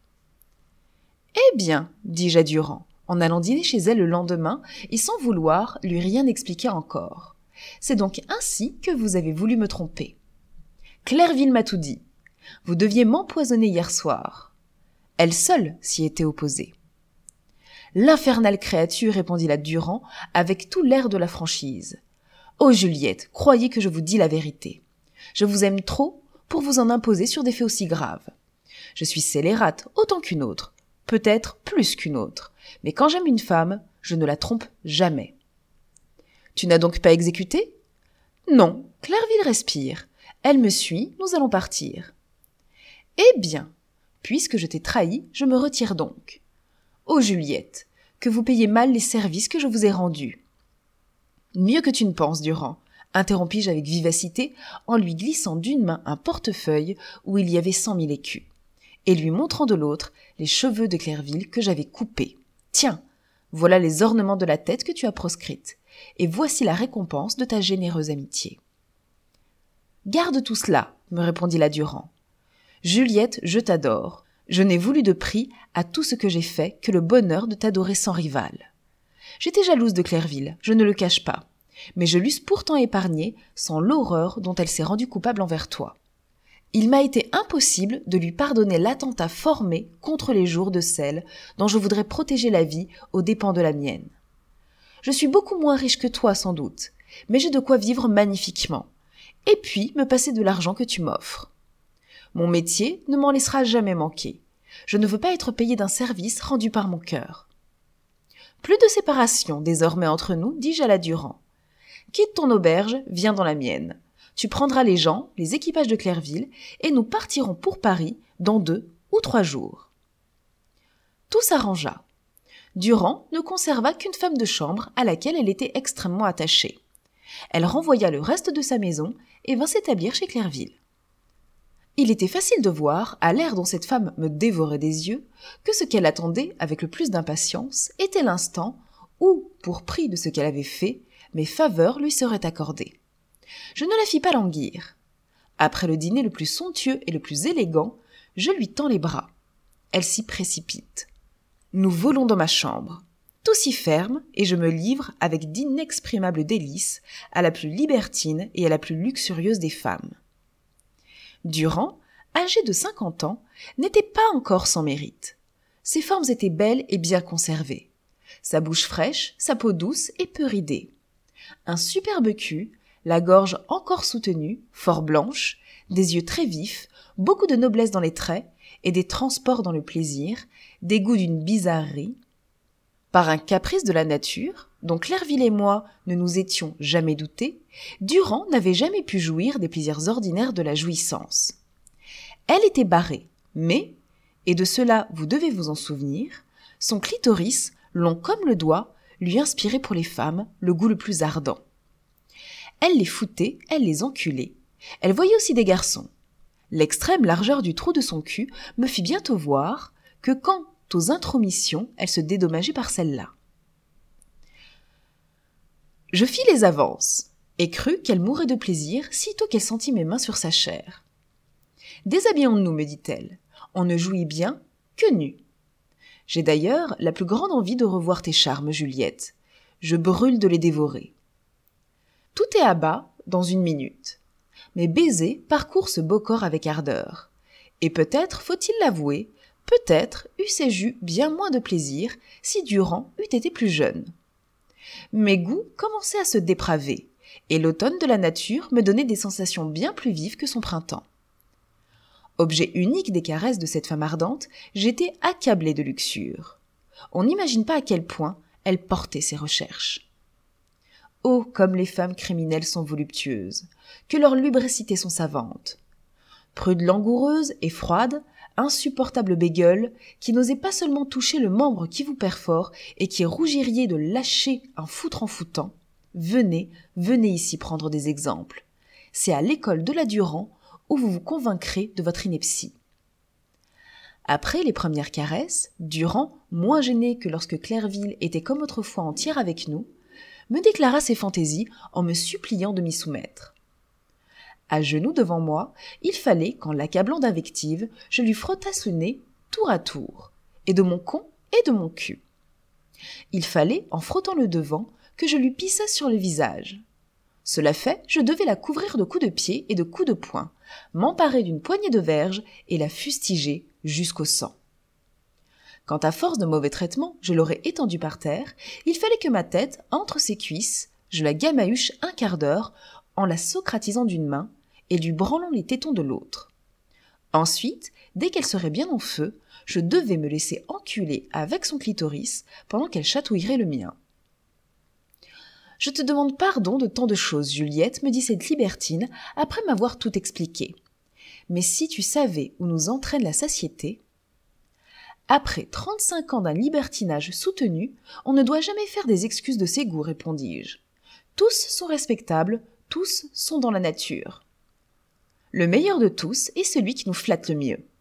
Et me mettant à l'opération, je la satisfis si bien qu'elle pensa mourir de plaisir. Rien n'égalait les crises voluptueuses de la Durand. De mes jours, je n'avais vu de femme déchargée ainsi. Non seulement elle élançait son foutre comme un homme, mais elle accompagnait cette éjaculation de cris si furieux, de blasphèmes tellement énergiques et de spasmes si violents qu'on eût cru qu'elle tombait en épilepsie. Je fus enculé comme si j'eusse eu affaire avec un homme, et j'y ressentis le même plaisir. Eh bien, me dit-elle en se relevant, es-tu contente de moi Au foutre, m'écriai-je, tu es délicieuse. Tu es un vrai modèle de lubricité. Tes passions m'embrasent. Rends-moi tout ce que je t'ai fait. Quoi? Tu veux être battu? Oui. Souffleté Fustigé? Assurément. Tu veux que je pisse sur ton visage? Sans doute, et que tu te dépêches, car je bande et veux décharger. La Durand, plus accoutumée que moi à ses services, s'y prend avec une telle agilité, elle y emploie une si grande adresse, qu'elle me fait à l'instant partir sous les titillations voluptueuses de sa langue impudique. Comme tu décharges, cher amour, me dit-elle, comme tu ressens énergiquement le plaisir. Ah, tu ne me le cèdes en rien. Il faut que je te l'avoue, Durand, répondis-je. Tu m'échauffes étonnamment la tête. Je suis étonnamment glorieuse d'être liée avec une femme comme toi. Maîtresse toutes deux des jours de l'univers entier, il me semble que notre réunion nous rend supérieurs à la nature même. Oh, que de crimes nous allons commettre, que d'infamies nous allons faire. Tu ne regrettes donc plus Clairville. Le puis-je quand je te possède? Et si je n'avais inventé toute cette histoire que pour me débarrasser d'une rivale? Oh, quel excès de scélératesse! Si je m'en étais souillé Mais Durand, Clairville m'a dit que tu lui avais offert de m'empoisonner pour de mille louis. Je savais bien qu'elle te le dirait. Je n'ignorais pas non plus que cette confidence de sa part, loin de ton imposer, ne paraîtrait qu'un piège maladroit qui, avec la finesse que je te connaissais, ne servirait qu'à te faire hâter le crime que je voulais que tu commisses. Et pourquoi choisir ma main pour cela? Ne pouvais-tu pas t'en charger? Il était bien plus délicieux pour moi de te faire trancher les jours de ma rivale. Pour que ma volupté fût complète, il fallait que ton bras me servît. Il l'a fait. Juste ciel, quelle femme tu es. Mais elle fut inquiète en dînant chez toi l'autre jour. Elle goûta mal les plaisirs que tu lui destinais. On eût dit qu'elle se méfiait de notre tête à tête.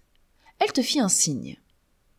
J'avais préparé cette inquiétude parce que j'en pressentais les résultats sur toi. Tu vois bien que j'ai réussi et que son air troublé la rendit bientôt plus coupable à tes yeux. En lui disant que je t'empoisonnerais pour mille louis, elle dut craindre que je t'en proposasse autant contre elle. Voilà le signal expliqué.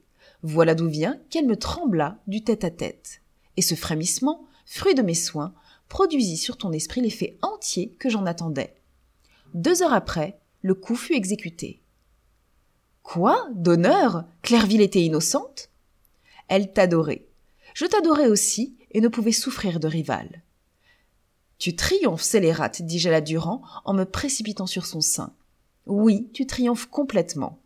Et je t'idolâtre au point que si ce crime était à refaire, je le ferais sans qu'il fût besoin de motifs dont tu l'étayes. Et pourquoi ne m'avoir pas déclaré ton amour à Paris? Je ne l'osais devant Clairville, et quand tu revins me voir sans elle, L'homme que tu me conduisais me gêna. La seconde fois, je n'y étais plus. Mais je ne t'ai jamais perdu de vue, ma chère et tendre amie. Je t'ai suivi à Angers, en Italie, tout en faisant mon commerce. Je t'avais toujours sous les yeux. Mon espoir disparut en voyant tes différentes liaisons avec les Donis, les Griots, les Borgèse. Et je me désespérai bien plus encore quand je sus que tu avais retrouvé Clairville. Enfin, je t'ai suivi de Rome, ici. Et las d'être si longtemps contrarié, j'ai voulu dénouer l'aventure. Tu vois comme j'ai réussi. Inexplicable et délicieuse créature. On ne porta jamais plus loin la fausseté, l'intrigue, la méchanceté, la scélératesse et la jalousie. C'est que personne n'eut jamais ni mes passions ni mon cœur.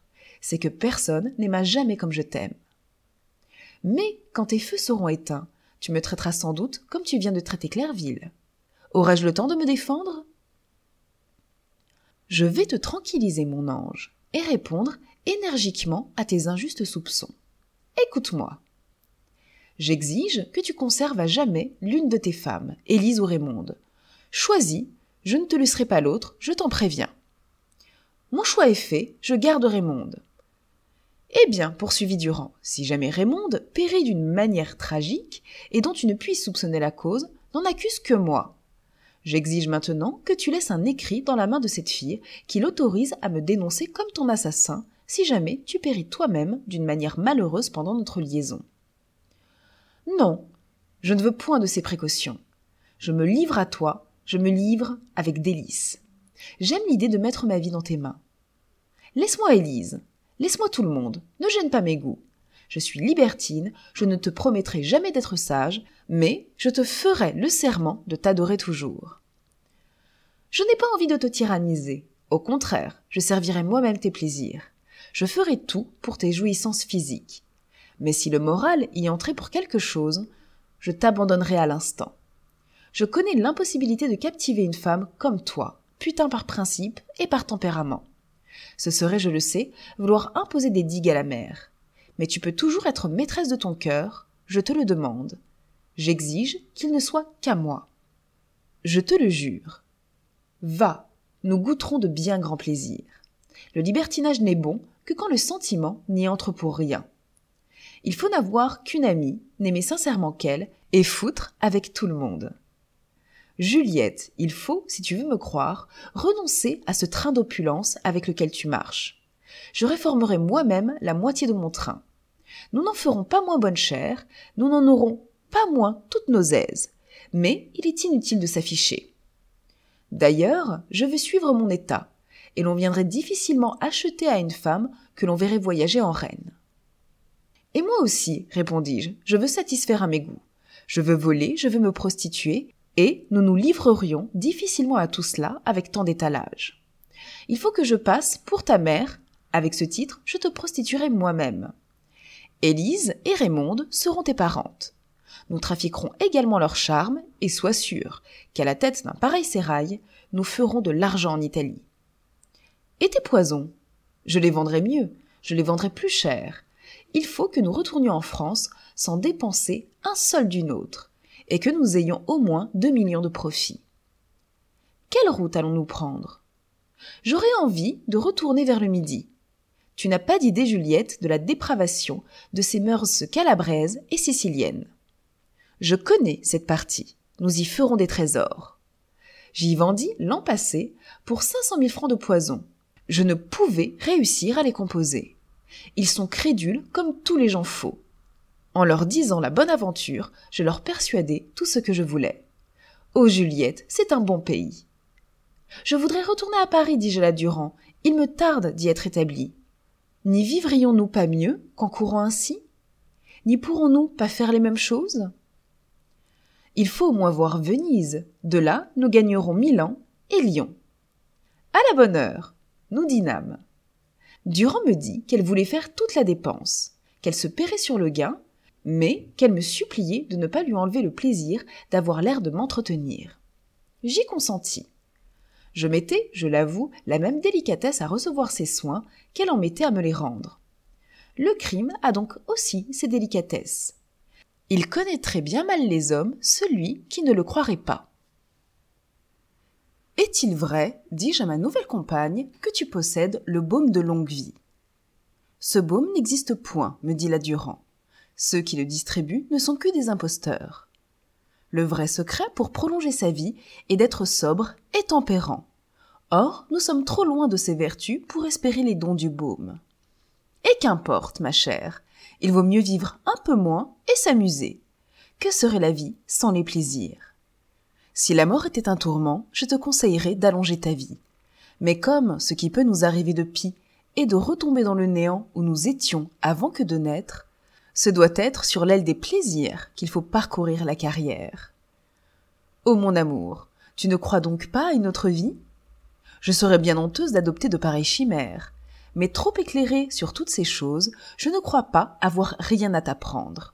Et j'imagine que, bien pénétré des premiers principes de la philosophie, et l'immortalité de l'âme et l'existence de Dieu sont à tes regards des extravagances sur lesquelles tu ne te donnes pas même la peine de réfléchir. La fausseté de tous ces systèmes démontrés, il en est un que j'élève sur leur ruine et qui sans doute a quelque originalité. Je l'appuie sur une infinité d'expériences. Je soutiens que l'horreur que la nature vous inspire pour la mort n'est le fruit que des craintes absurdes que nous nous formons dès l'enfance sur cet anéantissement total. D'après les idées religieuses dont on a la sottise de nous remplir la tête. Une fois guéris de ces craintes et rassurés sur notre sort, non seulement nous ne devons plus voir la mort avec répugnance, mais il devient facile de démontrer qu'elle n'est réellement plus qu'une volupté. Tu comprendras d'abord qu'on ne peut s'empêcher d'être certain qu'elle ne soit une des nécessités de la nature qui nous a créés que pour cela. Nous ne commençons que pour finir. Chaque instant nous mène à ce dernier terme. Tout prouve que c'est l'unique fin de la nature.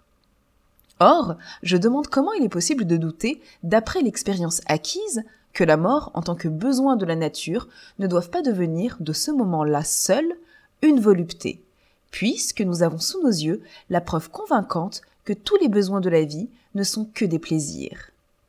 Il y a donc du plaisir à mourir.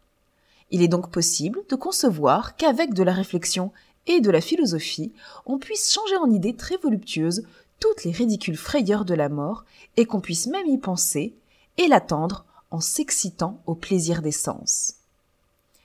Ce système absolument nouveau, et qui n'est pas sans ressemblance, dis-je à mon ami, serait dangereux à mettre au jour.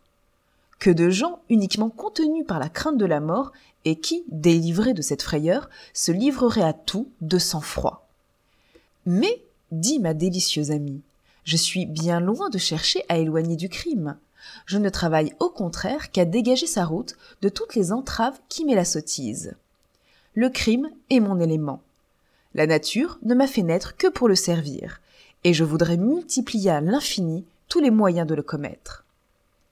Le métier que je fais, et que j'exerce bien plus par libertinage que par besoin, prouve l'extrême désir que j'ai d'étendre le crime. Je n'ai point de passion plus ardente que celle de le propager dans le monde. Et si je pouvais l'envelopper tout entier dans mes pièges, je le pulvériserais sans remords. Et quel est le sexe contre lequel ta fureur libertine complote avec le plus de plaisir? Ce n'est pas le sexe qui m'irrite, c'est l'âge, les liens, l'état de la personne. Lorsque ces convenances se trouvent dans un homme, je l'immole avec plus de volupté qu'une femme. Se rencontre-t-elle dans une femme? Elle obtient aussitôt la préférence. Et quelles sont ces convenances? demandai-je. Je ne devrais pas te les dire. Pourquoi donc? Tu tireras de ces aveux mille fausses inductions qui gêneront ensuite notre commerce. Ah. Je t'entends, je conçois l'un des rapports qui échauffent ta tête. Tes faveurs, sûrement, sont des arrêts de mort. Ne l'avais-je pas dit? Écoute-moi donc, Juliette, et tranquillise-toi. Je ne te déguiserai pas, sans doute, qu'un objet qui ne m'aurait servi que de simple et unique jouissance sans aucune espèce de relation avec moi, ne fut, par cela seul, proscrit dans mon imagination. Mais si je rencontre dans cet objet des similitudes, des convenances telles que celles que j'ai trouvées en toi, ne doute pas qu'alors, loin de briser les nœuds qui m'attachent à un tel objet, je ne les resserre par tous les moyens qui seront en moi. Au nom du plus tendre amour, cesse donc de t'inquiéter, mon ange. Je t'ai offert une façon certaine de te rassurer. Ta délicatesse la refuse. Ne me laisse donc pas imaginer maintenant que ton esprit puisse contrarier ton cœur. Ai-je d'ailleurs des moyens que tu ne possèdes toi-même?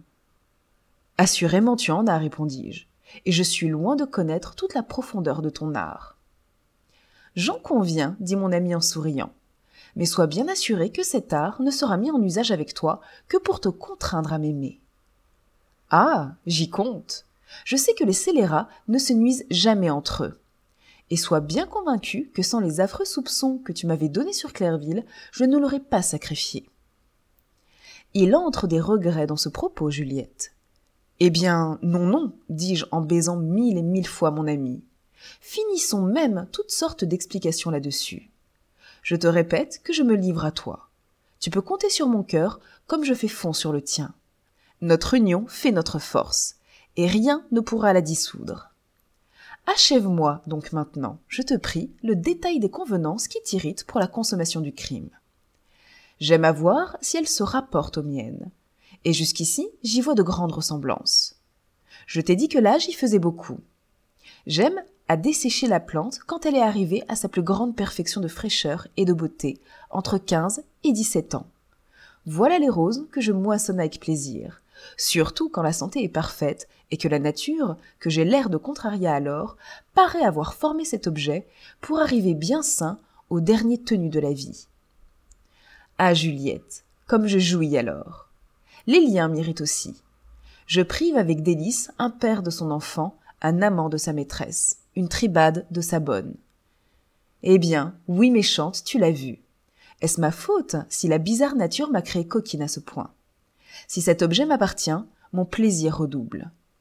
J'ai dit que l'état de la personne contribuait aussi beaucoup à l'embrasement de ma tête. J'aime sur cela les deux extrêmes, la richesse et la qualité, ou l'indigence et l'infortune. Je veux en général que le choc produise un ébranlement considérable, que la perte que j'occasionne coûte des pleurs. Je jouis délicieusement en les voyant répandre. Leur abondance ou leur âcreté détermine mon foutre. Plus elle coule, mieux je décharge. Oh, ma tendre et délicieuse amie, dis-je, à moitié pâmée. Branle-moi, je t'en conjure. Je vois le trouble où tu me plonges. Je n'ai jamais connu personne dont les sentiments sont plus conformes aux miens. Clairville n'était qu'un enfant près de toi. Tu es ce qui convient le mieux à mon bonheur. Tu es la femme que je cherchais. Ne m'abandonne plus et Durand, pour profiter de mon extase, m'ayant fait pencher sur un canapé, me branla avec trois doigts, comme je ne l'avais été de mes jours. Je le lui rendis, je suçai son clitoris, et quand je vis que le trou de son cul s'ouvrait et se resserrait comme le calice des fleurs aux douces injections de la rosée, je m'armai d'un godemiché et l'enculai en continuant de la branler. Jamais on ne vit de cul de cette largeur. Mon instrument avait huit pouces de tour sur un pied de long. À peine l'eus-je présenté qu'il disparut dans un instant. Alors la putain sacra, se trémoussa comme une véritable forcenée. Et je vis bien que, si la nature l'avait privé de connaître les plaisirs du vulgaire, elle l'en avait bien complètement dédommagé en lui accordant pour ceci les plus délicates sensations. Un des grands talents de ma nouvelle amie consistait dans l'art de donner du plaisir en en recevant. Elle était si souple, si agile, que pendant que je l'enculais, elle s'enlaçait autour de mon corps et parvenait à me baiser la bouche et à me branler le cul. Abandonnant quelquefois tout pour ne se livrer qu'à ses sensations, alors elle blasphémait avec une énergie que je n'avais connue à personne, et sous quelque rapport que l'on considérât cette femme singulière, on voyait qu'enfant du crime, de la luxure et de l'infamie, il n'était pas une seule de ses qualités physiques ou morales qui ne se tendit à en faire la plus insigne libertine de son siècle. Durand voulut me rendre tout ce que je lui avais fait. Elle m'encula, et lubriquement branlé par elle, je soutins au mieux le même godemiché. Je déchargeai trois fois sous ses coups. Et je le répète, je n'avais jamais vu de femme entendre aussi bien l'art de donner des plaisirs nous nous remîmes à boire. Et quand nos têtes furent bien prises, Viens, me dit la Durand, allons courir les rues, allons nous souiller de libertinage. Allons voir les apprêts funèbres d'une jeune fille de 15 ans, belle comme le jour, que je fis mourir hier par le poison à la sollicitation de son père qui, après l'avoir bien foutue, a voulu se venger d'une indiscrétion qu'elle venait de commettre. Nous sortîmes, costumés à la manière des courtisanes du pays. Il faisait nuit. Je voudrais avant tout, me dit mon ami, que nous allassions branler quelques vites de matelots sur le port. Il doit y avoir là des monstres. Tu ne saurais croire le plaisir que j'ai d'exprimer le jus de ces saucissons-là. Ah putain, dit Jean Labézan, tu es grise. Un peu peut-être, mais n'imagine pourtant pas que les secours de Bacchus me soient nécessaires pour allumer en moi le flambeau du libertinage. Ce que l'un prête à l'autre est divin, je le sais. Et je ne me porte jamais si bien aux excès de la luxure que quand je suis gorgé de mes délicats et de vins capiteux. Mais je n'en ai pourtant pas un tel besoin que je ne puisse, sans ce stimulant, franchir toutes les bornes de la décence et de la pudeur. Tu vas le voir. À peine sommes-nous sur le port qu'une foule de portefaix et de matelots nous aborde. Venez, mes amis, dit Durand. Soyez calmes, honnêtes et tranquilles, nous allons vous satisfaire tous. Tenez, voyez cette jolie fille, c'est une Française. Elle n'est que d'hier dans le commerce. Vous allez la voir se trousser sur la borne en offrant à vos goûts le côté qui vous plaira le mieux. Je vous branlerai sur ses charmes. Quinze se rangent autour de nous, en applaudissant à l'ordre établi par Durand. Le premier veut voir ma gorge nue il allait la flétrir par ses grossiers attouchements si ma compagne ne lui eût interdit tout geste. Il fallut donc se résoudre à ne faire que la couvrir de foutre. Elle en est inondée. Le second veut qu'assis sur la borne, j'écarte mes cuisses le plus possible afin qu'on le branle sur mon clitoris. Je ne tiens pas à la grosseur du membre dont la Durand farfouille l'entrée de mon vagin. Et me précipitant dessus par un mouvement involontaire, je me l'enfonce jusqu'aux couilles. À peine le drôle se sent-il ainsi pris qu'il me saisit dans ses bras, m'enlève, retrousse mes jupes et fait voir mon cul à toute la troupe. Un de ces enragés se jette sur mon derrière. Il le tripote, il l'enfile et me voilà porté par deux crocheteurs. Me voilà l'objet des caresses et des hommages de tous deux. Attendez, dit Durand, donnons-lui de quoi se soutenir. Et elle me place, en disant cela, un membre énorme entre chaque main. Quel délicieux groupe, dit la coquine en présentant son derrière au cinquième. Tiens, mon ami, voilà mon cul. Joignons-nous au tableau. Formons un de ces épisodes. Je ne puis malheureusement te donner autre chose. La nature ne me l'a pas permis. Mais sois assuré que la chaleur et l'étroit de mon cul te dédommageront amplement de mon con. D'autres attitudes se succédèrent bientôt. Plus de cinquante de ces malotrus me passèrent par les mains. Au moyen d'une eau dont ma camarade les frottait avant qu'ils ne me pénétrassent, je pus me livrer à tous sans aucune crainte. Et je suis foutu 45 coups en moins de trois heures. Durand ne faisait que les essayer. Elle me les rapportait et ils terminaient à leur choix ou dans mon con ou dans mon cul. La coquine les suça presque tous. C'était une de ses plus grandes voluptés et comme vous le croyez facilement, elle ne se refusait rien de ce qui pouvait échauffer sa tête. Nos bandits satisfaits, il fallut boire avec eux. Voilà ce que j'en aime le mieux, me dit Durand tout bas. Tu n'imagines pas à quel point j'aime à faire, en mauvaise compagnie, toutes les actions de la plus vile crapule et de la plus basse débauche. Nous sortions de table, de manière assurément à n'avoir faim ni l'une ni l'autre nous n'en dévorâmes pas moins, toutes deux, l'énorme repas qu'il plut à ces coquins-là de nous payer, et pour lequel vingt d'entre eux se cotisèrent à deux sequins chacun, ce qui revenait à près de cinq cents francs.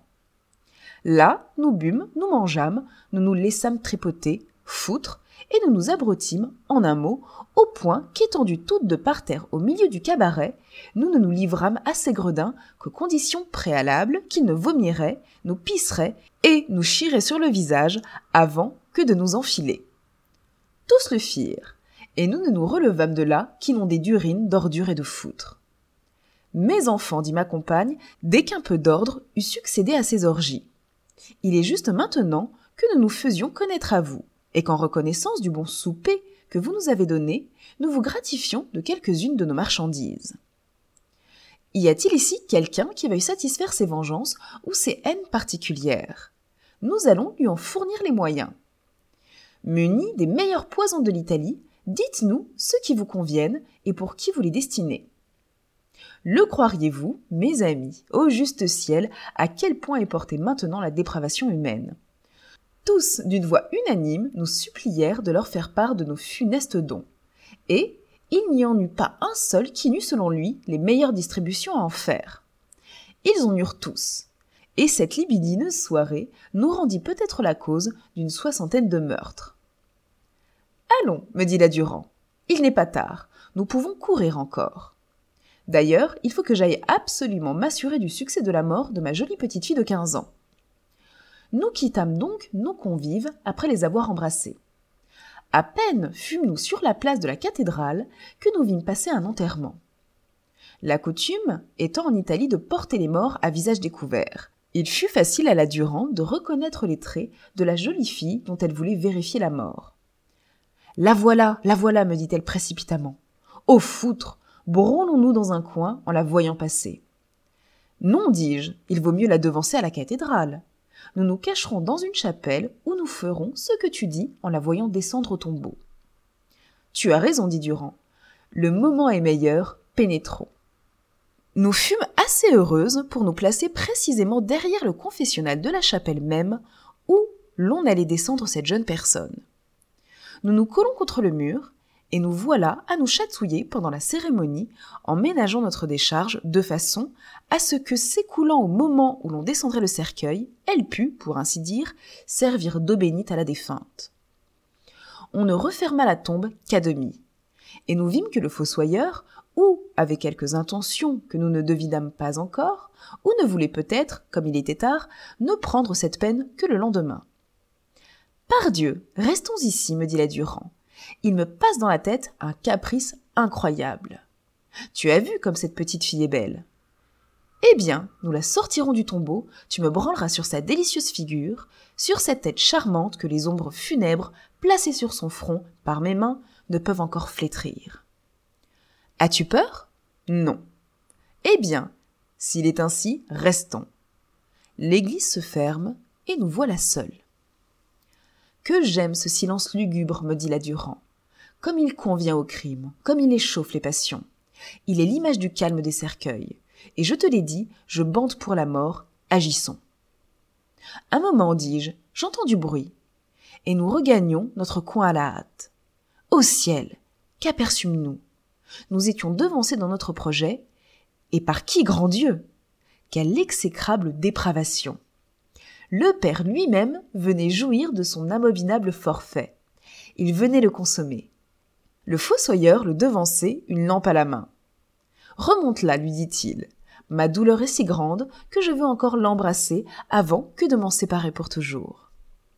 Le cercueil reparaît. Le corps en est sorti, puis replacé par le fossoyeur sur les marches de l'autel. Va, Sors à présent, mon ami, dit l'incestueux et barbare auteur des jours de cette charmante fille. Tu troublerais mes larmes. Laisse-moi les répandre à l'aise. Tu viendras me reprendre dans deux heures, et je récompenserai ton zèle. Les portes se referment. Oh mes amis, comment vous décrire les horreurs que nous vîmes Il le faut, cependant, ce sont les égarements du cœur humain que je développe, et je n'en dois laisser aucun pli de cachet. Ne se croyant encore assez en sûreté dans cette église, le coquin se barricade dans l'intérieur de la chapelle. Il allume quatre cierges, les place à la tête et aux pieds de sa fille, puis développe le drap mortuaire, et l'étale nu sous ses yeux. D'indicibles frémissements de plaisir le saisissent alors. Ses muscles renversés, ses soupirs entrecoupés, son vite qu'il met à l'air, tout nous peint l'état de son âme embrasée. Sacre Dieu, s'écrie-t-il, voilà donc mon ouvrage, et je ne m'en repens point. Va, ce n'est pas ton indiscrétion que j'ai punie, c'est ma scélératesse que j'ai contentée. Ta mort me faisait bander, je t'avais trop foutu, je suis content. Il s'approche du corps à ces mots, il manie la gorge, il enfonce des épingles dedans. Au foutre, disait-il, elle ne le sent plus. Malheureusement, elle ne le sent plus. Je me suis trop pressé. À garce, que de nouveaux tourments je t'imposerai encore si tu respirais. Il lui écarte les cuisses, lui pince les lèvres du con, la pique dans l'intérieur, et se sentant bandé fort dur, le scélérat l'enconne. Il s'allonge sur elle, il lui baise la bouche. Il fait ce qu'il peut pour y darder sa langue. Mais les convulsions du venin ayant resserré les dents de cette malheureuse, il ne peut en venir à bout. Il se retire, il retourne la morte, la place sur le ventre et nous expose les plus belles fesses qu'il soit possible de voir. Il baisse ce derrière avec ardeur. Il se branle vigoureusement en l'accablant de baisers. Ah combien de fois j'ai joui de ce beau cul s'écrie-t-il alors. Que de différents plaisirs il me procura pendant quatre ans que je le foutis. Alors il se retire, fait deux ou trois fois le tour du corps, en s'écriant À foutre, foutre le beau cadavre Et comme il bandait horriblement en prononçant ces mots, nous nous convainquîmes que c'était là sa passion. Il se remet à genoux entre les cuisses de sa fille, rebaise mille fois encore le beau cul que lui expose l'attitude, le pique, le mord, applique dessus des claques furieuses, arrache même un morceau de chair avec ses dents et sodomise. Ici, son délire nous paraît au comble. Il grince les dents, il écume, et tirant un couteau de sa poche, il coupe, en déchargeant, le con de ce cadavre et se rajuste. Là, nous observâmes avec philosophie l'état de l'homme, ferme dans ses principes quand il vient de satisfaire sa passion. Un imbécile, obligé d'attendre, n'ayant pour perspective que l'objet de sa rage et de sa lubricité au milieu du silence et de l'horreur des tombeaux, eût infailliblement frémi. Notre scélérat, calme, s'occupe à rempacter les restes déchirés de sa fille. Il les replace dans le cercueil. Il demeure même quelque temps dans le caveau sans que nous sachions ce qu'il y fait. C'est alors que la Durand, qui pendant toute l'opération n'avait cessé ou de se branler ou de me branler moi-même, me propose de repousser la pierre du caveau et d'engloutir cet homme avec sa victime. Non, dis-je, c'est un scélérat, et nous leur devons à tous respect et protection. Cela est juste, me répondit-elle, mais au moins faisons-lui bien peur. Place-toi promptement au même lieu, et dans la même attitude où il vient de mettre sa fille que ce soit la première chose qu'il voit en remontant. Toutes ses idées se confondront, il y aura de quoi le rendre fou. Cette extravagance me parut trop singulière pour ne pas être exécutée. Le libertin reparaît, et c'est mon cul bien exposé qu'il aperçoit pour premier objet. Sa surprise fut telle qu'en se reculant de frayeur, peu s'en fallut qu'il ne se précipita dans le caveau. Il y était sans mon ami qui, le retenant par le bras, lui causa un nouveau mouvement de terreur qui produisit en lui les plus plaisantes convulsions. Cordélie, lui dit la Durand, ne t'effraie pas. Tu es ici avec tes amis. Reconnais dans moi celle qui t'a vendu le poison dont tu t'es servi, et dans cette belle fille, une camarade prête à te donner des voluptés de tous les genres, pourvu qu'elle ne ressemble pas à celle que tu viens de te procurer devant nous. Vous m'avez également surpris, dit le négociant. Eh bien, remets-toi, mon ami, nous t'avons vu, nous t'avons admiré. Vois ce beau cul, il est à tes ordres. Pour cinq cents sequins, je te le livre. Et songe que cette superbe créature n'est pas une femme ordinaire. Il est beau, dit Cordélie en le maniant, mais je ne bande plus. Vous avez vu la décharge que je viens de faire. Cette perte se répare, dit Durand. Va, sois certain de rebander bientôt. J'ai dans ma poche une liqueur dont l'effet est sûr. Où veux-tu que la scène se passe? Dans ce caveau. Redescendons-y. Je ne puis quitter les cendres de ma victime. Vous ne sauriez croire à quel point elle m'échauffe. Nous descendons. Cordélie n'a pas plutôt relevé le drap mortuaire qu'il n'a pas plutôt aperçu les restes inanimés de sa malheureuse fille qu'il rebande. La Durand lui frotte les couilles de l'eau dont elle a parlé, puis elle le secoue. Je lui montre mes fesses, il les touche. Il me socratise, baise ma bouche, et l'érection se décide. Il faut, nous dit-il, que cette jeune personne ait la complaisance de se placer dans le cercueil, entièrement couverte du drap. Nous remonterons, la pierre se refermera quelques instants. Je suis parfaitement certain alors de décharger sur le bord du trou. Ici, la Durand me regarda. Mes réflexions furent bientôt faites. Nous ne nous séparons jamais, monsieur, dis-je au négociant. Aucune de nous ne restera dans ce tombeau, ou vous nous y fermerez toutes deux. Ah, Juliette, tu te méfies de moi, dit la Durand. Eh bien, monte avec Cordélie, je resterai moi. Et souviens-toi que c'est à toi seul que je me recommande. Une seconde réflexion vint bientôt m'éclairer. J'idolâtrais Durand. La plus légère méfiance nous brouillait. Était-il possible qu'on me laissât là? Le fossoyeur n'allait-il pas revenir? Ne devenais-je pas, s'il n'arrivait rien, mille fois plus sûr de mon ami? Quelle tranquillité pour l'avenir eh bien, dis-je promptement à la Durand, pour te prouver qu'il ne peut entrer nul mauvais soupçon dans mon âme, je reste. Fais ce que tu voudras, Cordélie. Mais souviens-toi qu'il me faut mille sequins pour cette complaisance. Tu les auras, dit le négociant. Ta docilité me paraît sans borne, elle sera récompensée. On met à bas les restes de la jeune fille. Je les remplace. Cordélie m'enveloppe du linceul. Il me baise trois ou quatre fois le trou du cul. Ah. Le beau cadavre, s'écrie-t-il en tournant trois ou quatre fois autour de moi, puis il remonte avec la Durand. Je l'avoue, un froid mortel me saisit quand j'entendis la pierre se refermer sur moi. Me voilà donc, me dis-je, à la disposition de deux scélérats. Étrange aveuglement du libertinage, où vas-tu peut-être me conduire? Mais cette épreuve était nécessaire.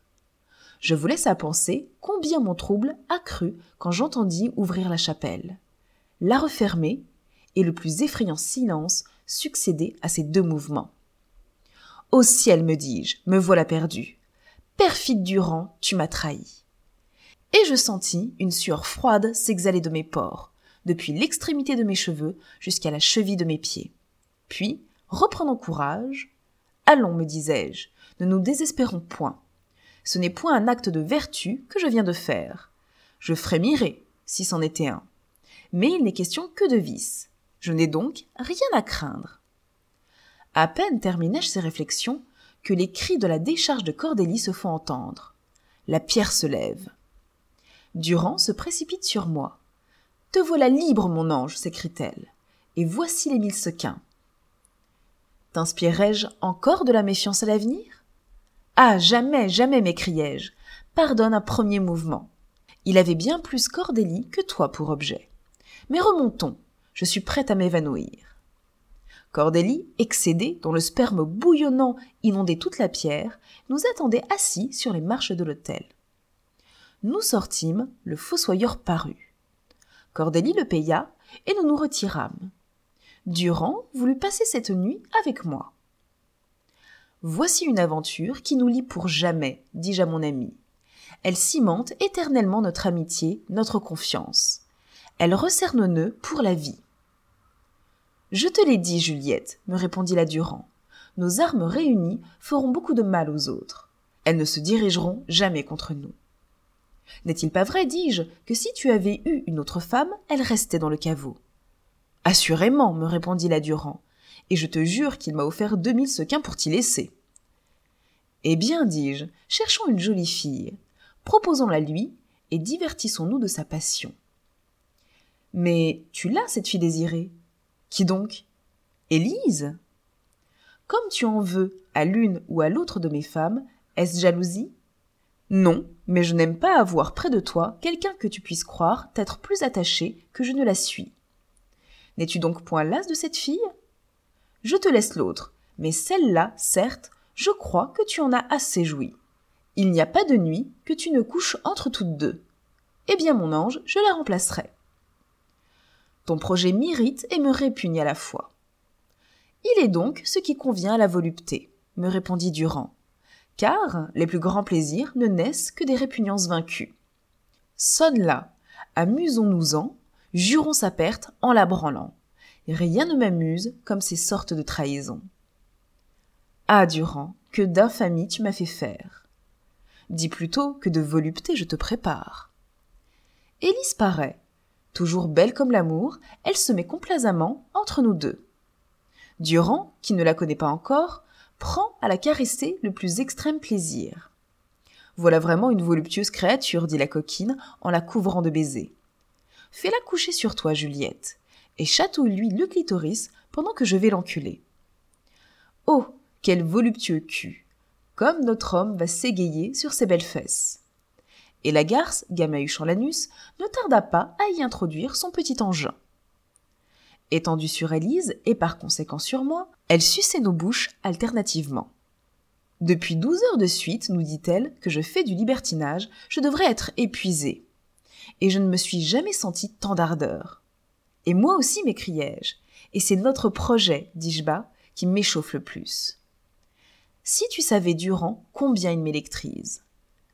Je t'en supplie, ma bonne, déchargeons sur cette délicieuse idée. Et comme je branlais fort bien Élise et que Durand la sodomisait à merveille, la petite coquine déchargea la première. En cet instant, Durand lui applique des claques terribles sur les fesses. Elle se retire du cul et blasphémant comme une damnée, elle gronde cette malheureuse de ce qu'elle l'a troublée par sa décharge. Le devoir d'une victime, lui dit-elle durement, est de se prêter, jamais elle ne doit se permettre de partager aucun plaisir. Allons, coquine, il faut que je vous fouette pour vous apprendre à m'avoir dérangé. Je lui tiens la victime et la scélérate l'étrille un quart d'heure. Élise connaissait cette manie. Elle en avait souvent été la victime avec moi. Mais de ces jours, elle ne l'avait reçue avec autant de violence. Tu vas lui gâter les fesses, disais-je, et demain, Cordélie. Il aime ses vestiges. Ils le font bander et la libertine continuait d'étrier au sang. Enfin, l'orage cesse.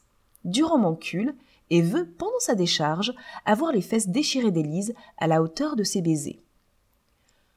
Voilà une créature divine, dit-elle en terminant. C'est précisément ce qu'il nous faut. As-tu déchargé, toi, ma toute belle? Je te demande pardon de ne pas m'être occupée de tes plaisirs. Mais je suis dans le délire d'un inconcevable égoïsme. Ah, dis-je, j'ai été pour le moins aussi heureuse que toi. Vois mon con comme il est mouillé. Et ta tête, était-elle à la chose? Oh, je t'en réponds. Nous nous endormîmes, Élise entre nous deux. Et Durand me disait tout bas, avant de se plonger au sein du sommeil, Il n'y a rien que j'aime comme l'idée de coucher avec un individu quelconque dont je suis sûre de causer la mort le lendemain. Durand fut de bonne heure trouver Cordélie. Enchanté d'une aussi flatteuse proposition, le marché des jours de la malheureuse Élise fut bientôt conclu. Mille sequins en devinrent le médiocre prix. Mais Cordélie voulut des recherches, et comme je vais vous raconter cette sinistre aventure, je ne vous préviendrai de ces épisodes qu'en les encadrant dans l'action. Pendant l'absence de ma compagne, j'avais fait parer Élise. On l'avait baignée, rafraîchie, parfumée.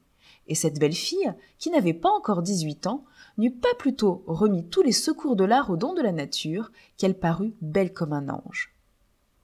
Il faut être à cinq heures ce soir chez Cordélie, me dit la Durand à ce retour.